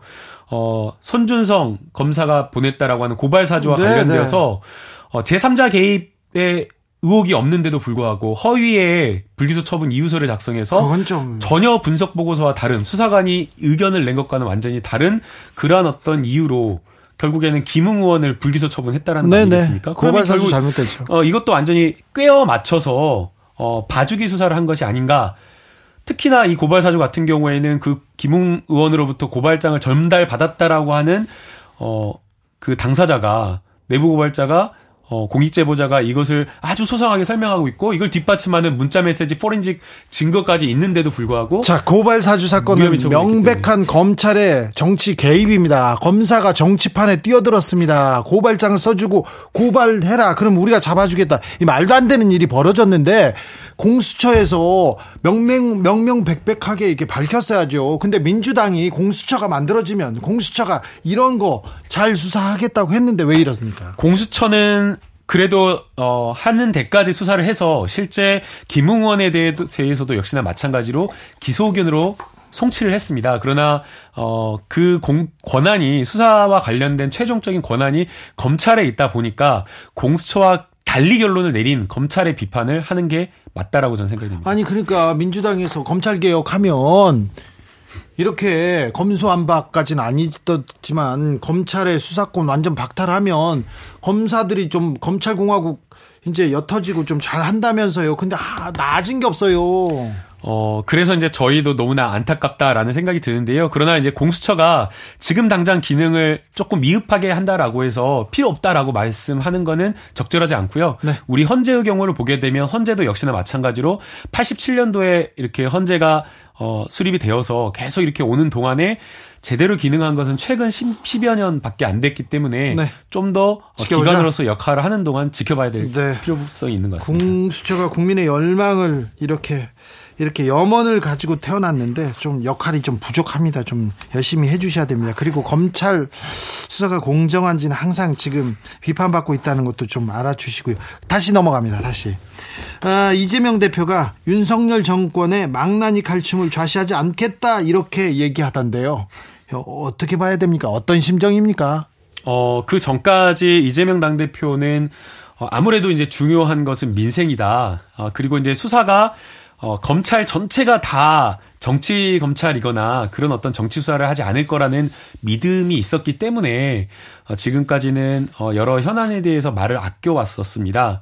어, 그런데 지금 검찰이 하는 행태나 이런 것들을 보면 고발 사주권을 비롯해서 그리고 이재명 당대표 그리고 이재명 당대표뿐만 아니라 과거에 있었던 그 문재인 정부에 있었던 여러 가지 사건에 대해서 정책적인 사안인데도 불구하고 감사원을 동원해서 수사를 한다거나 고발과 관련된 이런 것들을 어 돕게 하는 그런 행태를 보이고 있어서 더 이상 이제 차, 좌시하지 않겠다라는 그런 어 발언을 한 것으로 생각이 듭니다. 앞으로 그러면 민주당 더 극한 투쟁, 어, 격렬한 투쟁 투쟁으로 나갑니까? 윤석열 정권 망나니 칼춤. 그러면 윤석열 정권은 망나니 정권입니까? 어, 뭐, 망나니 정권이다, 제가 아니다, 이렇게 말씀드리기에는 좀 쉽지 않을 것 같고요. 어, 공정과 상식을 이야기하지만 가장 불공정하고 상식적이지 않은 정권이다라고 저는 이렇게 말씀을 드리고 싶고요. 어, 거기에 더해서 어, 가장 무책임하고 무능한 정권이다라고 저는 평가 내리고 싶습니다. 그렇습니까? 네. 무책임하고 무능합니다. 그래서 어, 윤석열 정부의 지지 지지도도 뭐 바닥이라고 볼 수 있습니다. 지금 조금 올라가는 추세이긴 하지만 그런데요. 어, 국민들이 윤석열 정부 무능하다, 무책임하다 얘기하면서 비판하면서도 민주당은 뭐 하고 있냐 이런 얘기도 해요. 어, 저희가 어 여, 야당이긴 하지만 그리고 의석수가 있긴 하지만 어, 그래도 할 수 있는 게 상당히 많지가 않습니다. 어, 조금 저희 내부로서도 강구할 수 있는 수단이나 이런 것들이 많지 않기 때문에 좀 답답한 측면이 있고요. 또 특히나 정치라고 하는 게 대화와 타, 타협, 양보 이런 것들인데 지금 윤석열 정부가 보여왔던 여러 해, 어, 행태나 정치하는 그런 그 모습을 보게 되면 전혀 정치가 실종된 찾을 수 없는 그런 모습이기 때문에 네. 어려움이 있습니다. 그래도 이번에 예산안 합의 주요 내용을 보더라도 어, 일부 저희가 양보한 측면은 있지만 어, 민생과 관련된 예산은 좀 확실하게 챙긴 측면이 있기 때문에 또 성과도 있다라고 평가를 내릴 수 있습니다. 오늘 이런 보도 나왔습니다. 유동규 씨가 자신이 윤건영 의원 아, 이재명 대표한테 소개했다 이런 내용 나왔던데 아, 이 보도 어떻게 보셨어요? 어, 저도 조금 황당하긴 하더라고요. 유동규 씨가 이 윤건영 의원 이렇게 왔다 갔다 왔다 갔다 하고 뭐 오라가라고 하고 그럴 정도의 좀 정치적 파워가 있습니까? 저는 그 유동규 씨를 한 번도 본 적이 없습니다. 아니, 예. 아니 저 의원님은 예. 저 이재명 대표 가장 가까운 데 있었잖아요. 대선도 가장 가까운 데서 치르고 그런데 본 적이 없었어요. 네, 그러니까 제가 다 가깝게 있었고요. 그 다음에 어, 이재명 당대표의 이 성남시장을부터 보좌했던 분들하고도 가깝게 지냈었거든요. 그런데 유동규 씨는 제가 아예 본 적이 없고요. 혹시나 제가 기억에 없는 상태에서 번호를 받거나 저장했을 수가 있어서 여러 차례 검색해봤지만 전혀 보는 사실이 없습니다. 예. 아, 지금 윤건영 의원 뭐저 문재인 대통령의 비서 출신이고요. 굉장히 뭐 최애 측근이시죠. 네, 네, 예, 네. 핵심이시고 뭐 네. 여러 경험이 있고 능력이 있는 분이어서 이재명 대표하고 같이 일해야 된다 이런 얘기는 여러 곳에서 천거를 했는데 천거를 했는데 유동규 씨가 내가 지금 소개해서 만난 거다 얘기해서 좀 물어본 겁니다. 자, 그러면 혹시 소환 소환장을 받은 이재명 대표 어, 그 이후에 만나셨어요? 아니요, 그 지금 지방 일정을 네. 경청 투하고 있어서요. 그죠 전화해서 물어, 만나지는 못했습니다. 생일인데 전화해서 물어봤을 거 아니에요. 아 생일이 아니고요. 네. 그 양력으로 주민등록상의 생일은 맞는데 네. 음력 생일입니다. 아 그래요? 네, 네. 그냥 그냥 그렇구나. 아, 네. 그래서 얘기 들어봤냐고요. 아니요, 제가 뭐 그런 내밀한 것까지 말씀드리기는 쉽지 않을 것 같고요. 네. 네, 그냥 제 개인적인 의견을 물어봐 주시면 좋을 것 같습니다. 눈을 좀 똑바로 바라보세요. 네. 왜 피해? 제 개인 의견을 물어봐 주십시오. 알겠습니다. 네. 자, 성남 FC 사건에서 소환장을 받았습니다. 그런데 쌍방울 문제도 있다고 하고요. 그리고 또 재판 지금 진행되는 거 있죠. 고 김문기 씨 사건도 있고요. 또 대장동 문제도 있고 여러 이렇게 여러 방향에서 검찰 수사 전방위로 이렇게 계속 되는데 자, 이 이후에 상황은 어떻게 될까요? 어, 뭐 미리 예측하기에는 쉽지가 않습니다. 그러나 지금 검찰의 아주 그냥 뚜렷한 목적을 보게 되면 없는 먼지 털어서 먼지 안 나오면 먼지를 갖다가 묻혀서라도 어, 기소를 하겠다라는 것으로 보이기 때문에 자 그러면 민주당은 예. 그러면 이재명 이재명 대표는 앞으로 어떻게 합니까? 뭐 똑같이 어, 여전히 뭐 흔들리지 흔들림 없이 어, 당 대표로서 리더십을 가지고 어, 민생과 그리고 지금 현안 이런 것들을 챙겨 나갈 수밖에 없다라고 생각이 듭니다. 민주당에서 흔드는 사람들 좀 있습니까? 어, 방송에서 이제 일부 의원님들께서 어, 이렇게 해야 된다, 저렇게 해야 된다, 어, 말씀하시는 경우가 있는데요. 이게 저는 큰 목소리는 아니라고 생각이 되고요. 실제 만약 그런 목소리가 터져 나오려면 내부에서 있어야 되는데 네. 내부에 그런 목소리는 없습니다. 민주당은 그러면 지금 단단하게 어, 단결돼 있는 상태입니까? 네, 오히려 단단하게 지금 가고 있다라고 생각이 되고요. 어, 만약에 저희가 흔들린다라고 하면 그런 것들이 내부에서 의총장에서 갈등으로 폭발하거나 어, 이야기가 나와야 되는데 의총장에서 그러한 이야기가 하나도 나오지 않고 있고요. 또 그러한 이야기가 인터뷰에서 이렇게 나오면 대다수의 의원님들이 그냥 뭐 저녁 자리나 점심 먹으면서 하는 이야기가 아이고 왜 저런 거를 그 인터뷰에서 이렇게 이야기를 하냐고 도움 도움도 주지도 않으면서 막 이런 말씀을 하시는 분들이 훨씬 많아서 아, 네. 어, 소수의 의견으로 봐주시면 좋을 것 같습니다. 알겠습니다. 더불어민주당 김남국 의원 말씀 나눴습니다. 감사합니다. 네, 새해 복 많이 받으세요. 메리 크리스마스입니다. 정치 피로, 사건 사고로 인한 피로, 고달픈 일상에서 오는 피로.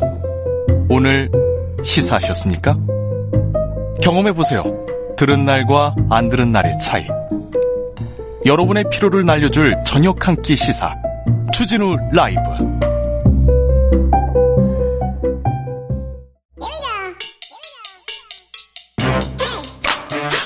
뉴스를 향한 진지한 고민 기자들의 수다. 라이브 기자실을 찾은 오늘의 기자는 한결의 오연서 기자입니다. 어서 오세요. 안녕하세요. 오늘은 어떤 이야기 해볼까요? 네, 조금 있다가 이제 밤 10시에 본회의가 열립니다. 여기에서 이제 그동안 지지부진했었던 내년도 예산안이 처리가 되는데요. 어, 국회는 왜 평소에 일 안 하고 밤 늦게 열고 막 그렇습니까? 그러니까요. 어제 이제 극적으로 여야가 합의를 했는데 그 이후에 이제 계속 기재부에서 예산안 관련된 실무 작업이나 이런 게 한 10시간, 12시간 정도 걸린다고 해요. 그래서 예. 그것 때문에 이제 뭐 밤 9시 열리기로 했다가 1시간이 또 또 더 늦춰져서 또 늦춰질 가능성도 역시나 있기는 합니다. 그래서 여기서 예산안 그리고 예산 부수 법안 등 쟁점 현안에 대해서 합의한 거 이것도 처리하게 됩니다. 네. 오늘 저녁에 그러니까 예산안이 처리된다 이렇게 보면 됩니까? 네, 맞습니다. 근데 그 쟁점 예산들 어떻게 네. 처리됐습니까? 어, 몇 가지가 있었는데요. 우선 행정안전부, 경찰국과 법무부 인사정보관리단 이 이제 두 기구에 대해서 민주당이 사실상 좀 부정을 하면서 예산 처리가 좀 쉽지가 않았었는데 이거는 각각 예산의 정부안에서 이제 절반씩 삭감한 선에서 이제 합의가 이루어졌고요. 네, 이 예산 액수는 크지는 않습니다. 다른 예산에 맞습니다. 비해서요. 네. 크지는 않은 사업이었는데 어쨌든 좀 양 당이 좀 입장이 많이 갈렸던 기구다 보니까 끝까지 이제 합의를 보기가 힘들었었고 또 뭐 윤석열 대통령 후보 시절 그리고 이재명 대통령 후보 시절에 각각 이제 공약으로 냈었던 예산들 중에 중요했던 공공 분양 주택 사업과 공공 임대 주택 사업도 계속 맞붙었었는데 어 공공 분양 주택 그러니까 윤석열 대통령이 공약했던 사업은 정부안을 그대로 유지하기로 했고요. 또 이재명 대표 어, 대표적인 공약이었던 공공임대주택 사업은 6,600억 원을 어, 증액하는 선에서 합의를 봤습니다. 네. 또 최대 쟁점이었던 법인세 같은 경우에는 4개 구간별에서 1%포인트씩 인하 하는 방향으로 합의를 해서 이 내용으로 이제 처리가 될 겁니다. 네. 저는 뭐 기업을 하는 사람은 아니지만 아니어서 그런지 법인세를 가지고 이 여야가 다투지 않습니까? 최대 쟁점이었지 않습니까? 맞습니다. 이걸 또 법인세 깎아주는 거. 법인세 내는 회사들은 큰 회사들, 부자 회사들인데 이걸 가지고 이렇게 다투는 걸 보고 참 약간 언짢았는데요. 네. 지역사랑 상품권 이 부분도 이재명 포 예산이다 해서 깎아, 깎으려고 했는데 깎았습니까 다? 결국에는 일부가 좀 살아남았습니다. 예? 정부 안에서는 영원으로 책정이 됐었거든요. 네. 근데 3,525억 원이 새로 편성이 됐는데 뭐 어쨌든 정부안보다는 는 수치긴 하지만 어 이제 민주당에서는 작년 이제 7천억 원이었던 거에서 한 절반 정도 깎였다. 뭐 이렇게 좀 아쉬워하는 소리도 나오기는 합니다. 이걸 비롯해서 네. 여러 이제 지역구 예산은 5천억 원 가량이 좀 늘었거든요. 그런데요. 그 지금 등유값이 올라가지고 그쵸. 난방비 걱정하는 분들 많고요.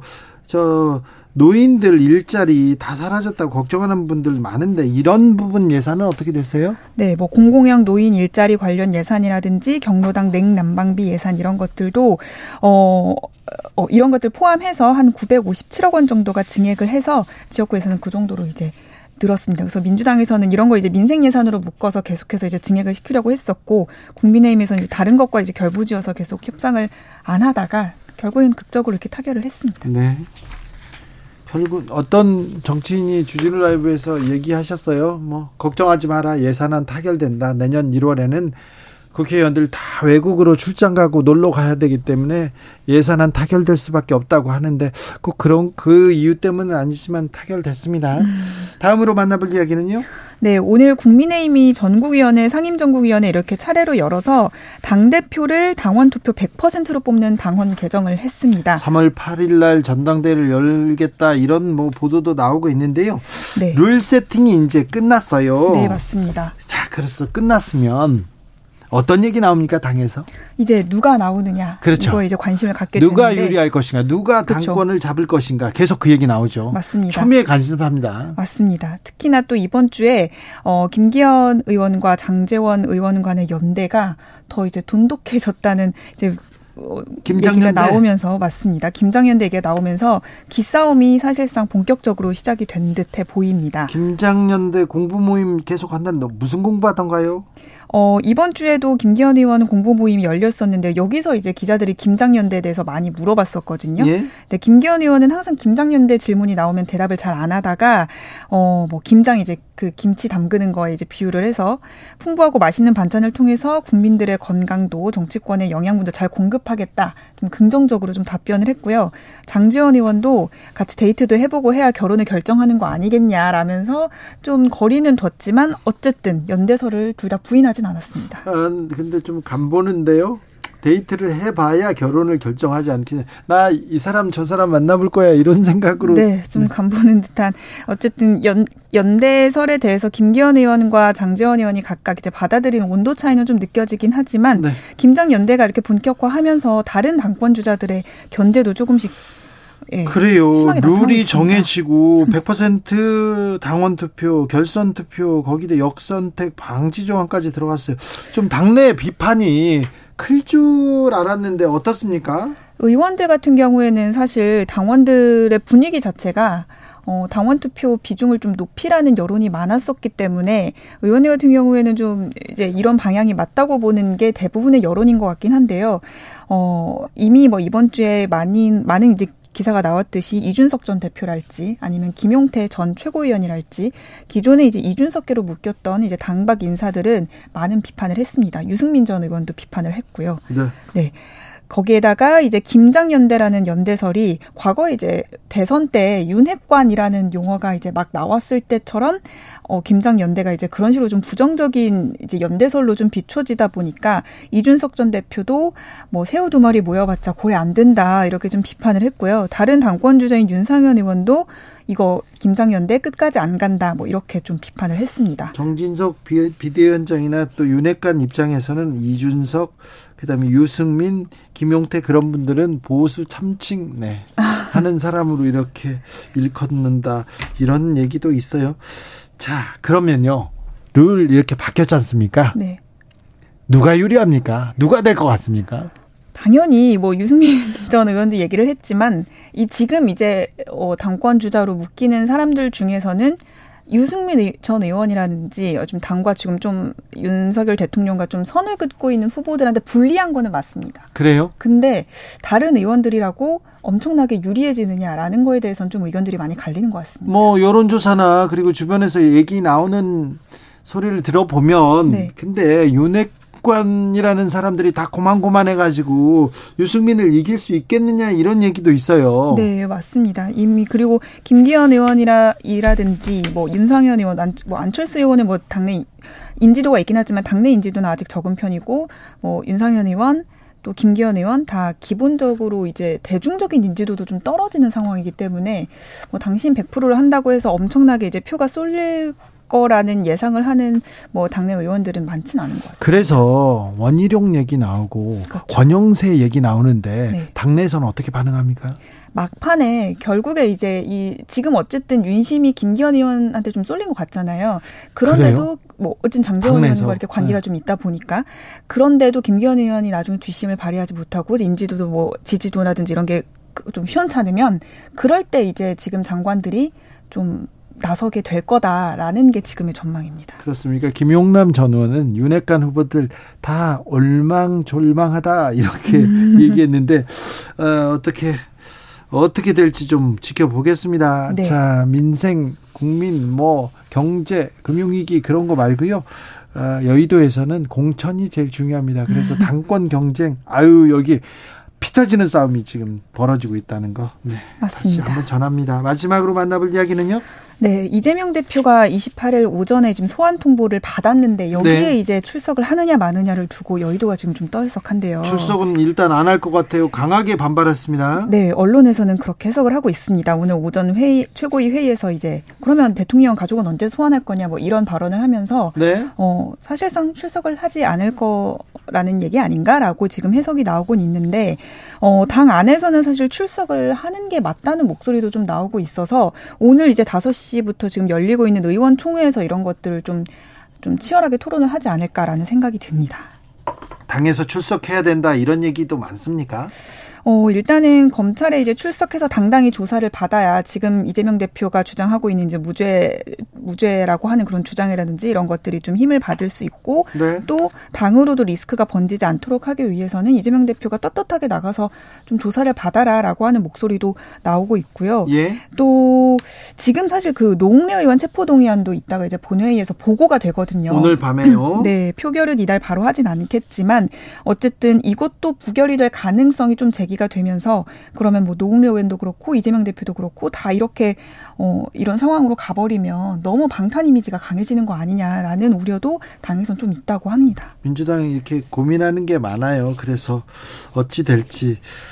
아, 이재명 대표 소환장 발부되고 나서 민주당이 좀 더 똘똘 뭉친다 이런 얘기를 김남국 의원이 하긴 했는데 네. 민주당 분위기는 어떻습니까?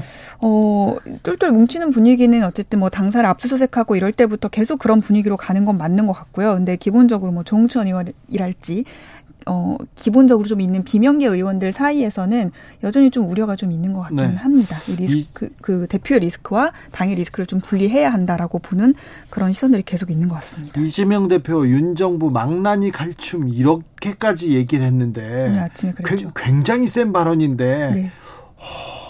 요 발언은 어떻게 들으셨어요? 평소에 이제 의원으로 이제 국회 들어오고 나서 한 얘기들 중에서는 가장 좀 수위가 센 발언으로 좀 보이거든요. 네.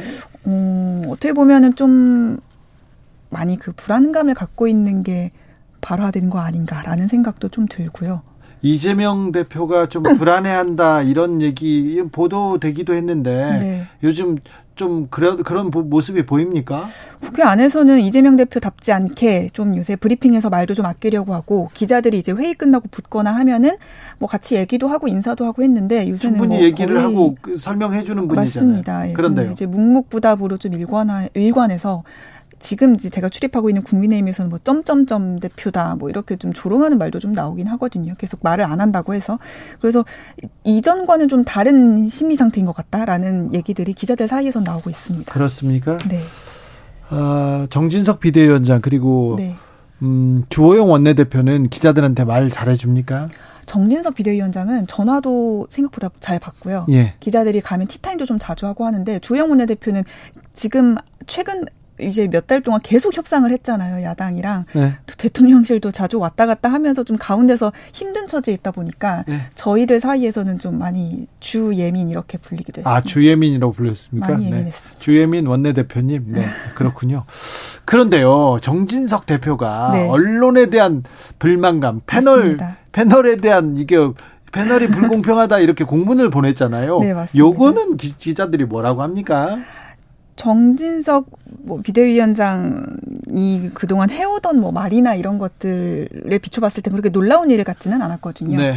이전에 이제 MBC 전용기 배제 사태였을 그런 일이 있었을 때도 어, 기자 출신이기 때문에 저희가 좀 기대하는 바가 있긴 했었는데 그건 이제 언론 탄압이 아니다라고 이제 네. 명확하게 얘기를 하면서 저희는 좀 실망감이 컸었기 때문에 그런 언론관이 좀 반영이 된 발언 아닌가라는 생각이 듭니다. 그러니까요. 너무 좀 기자 출신인데. 네. 아 그리고 아, 국민의힘 정진석 비대위원장은 방송 출연을 안 합니다. 아, 예, 얘기도 예, 안 하고 어 정, 그 국민의힘의 어, 윤핵관이라는 분들 그리고 조금 그 정책 판단의 과정에 있는 분들은 거의 방송 출연 인터뷰 음. 안 하고 기자들 안 만나면서 맞아요. 왜 민주당 얘기만 들어요 얘기하는 거 보면 아, 왜 그런 부분은 왜 신경 안 쓰지 않을까 그런 생각도 좀 네, 됩니다. 네. 기자들 전화도 잘 안 받는 의원들도 많고요. 네, 정진석 비대위원장 언제든지 할 말 있으시면 나오십시오. 언제든지 마이크를 열어드리겠습니다. 아, 기상특보 말씀드립니다. 전국적으로 대설 경보 내려져 있습니다. 주말까지 한파도 지속된다고 합니다. 눈 많이 내려서 무너질 위험 있는 시설물 점검하셔야 되고요. 수도 동파 방지되도록 물은 조금 틀어 두시는 게 좋습니다. 외출 시에는 보온 잘 하셔야 됩니다. 외출할 때도 이게 좀 틀어 놔야 됩니다. 난방. 한결의 오연서 기자와 함께 했습니다. 감사합니다. 감사합니다. 교통정보센터 다녀올게요. 김한나 씨.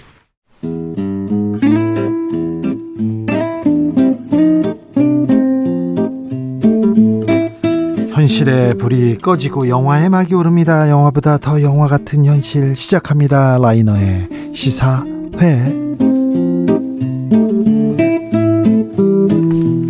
영화 전문 유튜버 라이너 어서 오세요. 네, 안녕하세요. 오늘은 어떤 얘기 해 주실 겁니까? 네, 할리우드 영화계의 왕이 한 명 있다고 하면 그 네. 사람은 제임스 카메론일 겁니다. 아, 그렇습니까? 네, 이 터미네이터 시리즈부터 시작해서요. 에일리언이고. 에일리언 2도 있었고요. 타이타닉. 타이타닉. 아바타까지. 정말 어, 어떻게 이런 사람이 있을 수 있나? 그렇죠. 네. 왕이 있다면 제임스 카메론이다. 아, 네. 네 그런 사람이라고 할 수 있겠는데요. 네. 아, 그 감독의 새 작품이 나왔습니다. 네. 무려 13년의 기다림을 넘어서 개봉한 작품이죠. 아바타 물의 길이 나왔는데요. 네. 오늘은 그거 그, 얘기하면 안 되죠. 네. 스폰데 안 된대. 큰일 나죠. 그래서 오늘은 그 전작인 아바타 이야기를 해보려고 합니다. 자, 아바타 2 보러 가기 전에 아바타 여기서 좀 어, 예습하고 가면 됩니다. 네, 일단 아바타는 너무 엄청난 작품이어서요. 스케일이 네. 다른 작품하고 비교할 수가 없어요, 일단. 비교할 수가 없죠. 네. 일단 흥행도 비교할 수가 없어서 예. 29억 달러라는 어, 말도 안 되는 흥행을 해서 얼마인지도 모르겠다. 너무 천문학적이어서. 네, 지금도 세계 최고의 흥행작입니다. 아, 그렇습니까? 안 깨졌습니까? 네, 아직까지 한 번 잠깐 깨졌었는데요. 네. 어벤져스 엔드게임으로. 네. 네, 다시 탈환했습니다. 그래요? 네, 중국에서 개봉하고 이제 재개봉하면서 네. 어, 더, 더 이상 따라잡을 수 없을 정도로 커졌는데요. 이 아바타는 그뿐만 아니라 이 3D 기술, 그 어떤 입체 영상 기술을 정말 극대화한 그 아주 환상적인 영상 혁명으로 아주 유명했어요. 그 혁명적이었어요. 그 전에 음. 있었던 작품하고 비교할 수도 없습니다. 아예 다른 차원의 음. 다른 클래스의 작품을 떡 던져졌습니다. 네, 근데 그 이후로 3D의 시대가 열리는 것 같았거든요. 제임스 카메론 때문에. 네. 근데 그 후로 정말 3D 영화도 많이 나오고 네. 3D 기술로 뭐 게임기니 TV니 나온다고 했었는데. 근데 지금 영화 3D 영화 중에서도 아바타를 능가할 수 있나? 저는 아니라고 봅니다. 네, 지금 최근에는 거의 3D 영화가 명맥이 끊겼는데요. 최신 3D 영화들도 아바타의 근처에도 못 갑니다. 아, 그렇습니까? 네, 그 정도로 이제 이 3D가 미래인 줄 알았거든요. 네. 제임스 카메론 감독이 어, 모두의 손을 잡고 자, 이게 영화의 미래다. 이렇게 말해주는 것 같았는데 네. 정작 이 시간이 지나서 돌이켜 보면 그건 제임스 카메론만 할 수 있는 거였습니다. 아, 앞으로 우리 다 이렇게 볼 거야 이렇게 생각했는데 아니야 제임스 카메론 말고는 아니야 서 있어 스톱 아니야 너는 안 돼 이렇게 네, 네 알겠어요. 그렇죠 본인만 할 수 있는 거라는 게 이제 나와서 요즘은 이제 3D 영화들이 잘 없고요. 네, 심영래 감독이 실패해가지고 네 어렵습니다. 자 아바타의 영화 속으로 들어가 봅니다. 네, 아바타의 줄거리를 좀 설명을 드리려고 하는데요. 일단 이 시대적 배경은 2150년대인 네. 미래입니다. 네. 그 미래에 이 판도라라는 행성이 있어요. 예, 거, 우주요. 예, 우주에 그 다른 이 은하계에 있는 거대한 행, 행성의 이제 위성인 판도라라는 행성이 있습니다. 거기에는 이제 어놉테늄이라는 자원이 있어요. 네. 그 자원이 이제 뭐 엄청난 가치가 있는 자원이기 때문에 그 자원을 캐기 위해서 인간들이 그 세계에 들어가게 됩니다. 네. 어, 발굴하러 들어가는 건데요. 그러니까 어떤 자원을 향한 욕망 이런 네. 거를 좀 비판을 하는 거죠. 근데 어 문제는 이 행성의 대기가 인간에게 좀 해롭거든요. 네. 네 해로운데 어 그래도 좀 어느 정도 미량의 유독 물질을 좀 걸러내기만 하면은 지구의 공기랑 비슷해져서 아주 작은 산소 호흡기 같은 것만 달고 다녀도 충분히 이 아, 행성에서 살아갈 수가 있습니다. 아, 설정 좋습니다. 네. 그런데 이제 문제는 이 안에 판도라의 원주민 네. 나비족과 접촉하게 된 거죠. 그렇죠. 이 나비족들은 여기에서 살고 있는 원주민들이고 그리고 다양한 풍습을 가지고 있습니다. 예. 그래서 인간은 어, 이, 파, 이 원주민인 판도라의 원주민 나비족들하고 좀 잘 교류하기 위해서 인간하고 나비족의 DNA를 섞어서 인공 육체를 만들어냅니다. 그래요? 인공적인 육체 그거를 네. 이제 아바타라고 부르는 거죠. 네. 일종의 분신 같은 거죠. 네. 이 아바타는 나비족하고 매우 흡사한데 근데 또 완전히 똑같진 않고요. 이 손가락 숫자도 좀 차이가 나고요. 네. 나비족은 네 개인데 이 아바타는 다섯 개고 이렇게 좀 만들었습니다. 그리고 네. 주인공 이제 설리, 제이크 설리가 나오는데요. 네. 이 제이크 설리는 하반신 마비를 마비가 된이 전직 해병이에요. 예. 근데 이 사람이 이제 형의 죽음으로 인해서 자기가 대신해서 이 판도라로 파견돼서 아바타를 조종하는 기회를 얻게 됩니다. 예. 그리고 이제 테스트 때 아바타의 몸에 이제 접속하게 돼요. 아, 정신을 이제 몸에 연결하는 거죠. 네.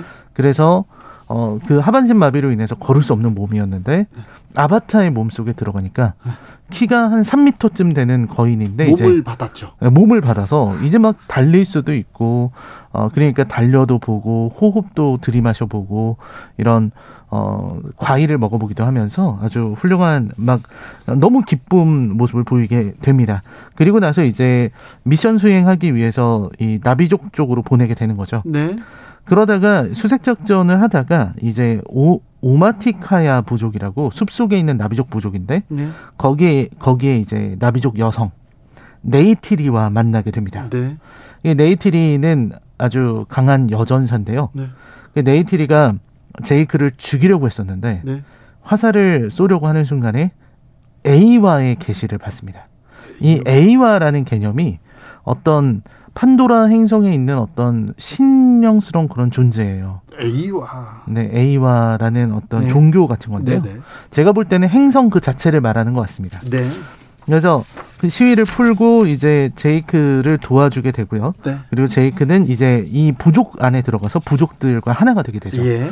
조금씩 조금씩 이제 어 네이티리의 가르침을 받아서 나비족의 언어, 뭐 역사, 생활 방식 이런 거를 하나하나 배우게 되고요. 그렇죠. 사랑하니까. 네. 그리고 이제 또 네이티리하고는 이제 말씀하신 것처럼 사랑을 또 나누게 되고. 네.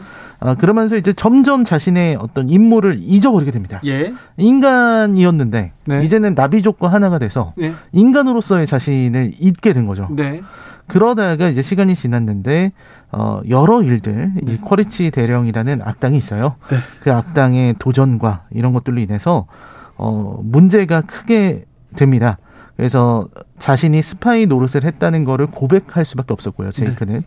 그 상황에서 이제 배신자로 몰리게 되고 인간과 나비족의 전쟁이 벌어져요. 그렇죠. 늑대와의 춤을 이때 네, 저, 저 보다가 그런 생각이 좀 들었어요. 그그 그 고뇌하는 아 나비족과 인간과의 고뇌합니다. 그러다가 이제 인간이 에이 나비족을 이제 거기를 점령하러 가는 거죠. 그렇습니다. 네.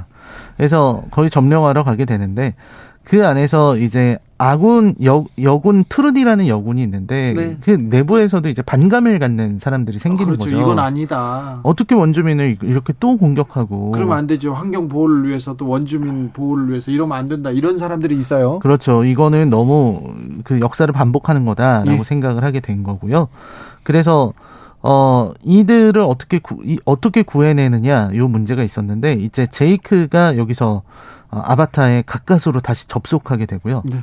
이 아바타에 접속해서 아바타 몸에 들어오는 건 성공했는데 여기서 어떻게 해야 되나 했을 때 이 나비족들 사이에서 전설로 내려왔던 네.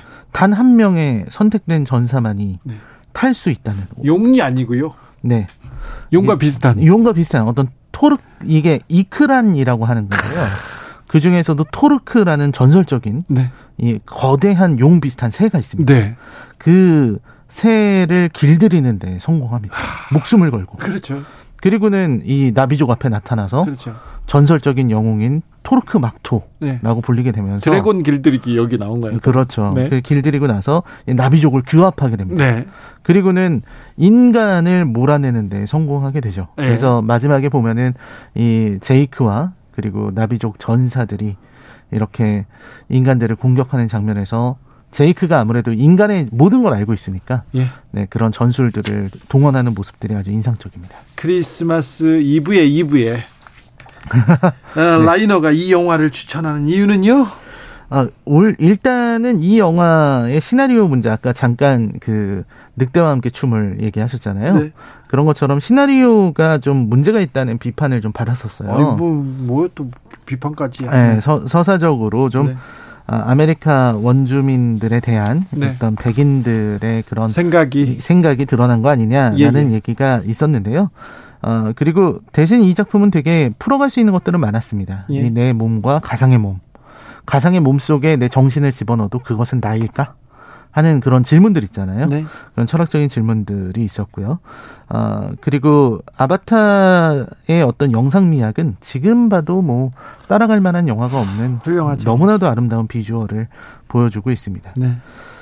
그래서 이 아바타 이제 두 번째 작품이 나왔기 때문에 혹시 전작을 못 보신 분들이 있다면 네. 지금이라도 보시는 게 좋습니다. 그리고 그렇습니까? 아주 넓은 영화관에서 보면은 더 네. 좋을 법한 그런 작품입니다. 강미영 님께서 아바타 1편을 안 보고 2편 봤어요. 좀 이해가 안 갔는데 오늘 설명으로 완전 습득됐습니다. 정말 멋진 영화였습니다. 얘기합니다. 아, 아바타 보러 갈 거예요. 아바타를 보기 힘들다면서요? 아, 보기가 힘들다는 게 너무 길어서요? 네. 네, 3시간 12분 정도 됩니다. 길게도 했네. 네, 3시간 10분이 넘어서 190분이 넘어서요. 제임스 카메론 아니면 영화사에서 다 잘랐을 텐데. 알겠습니다.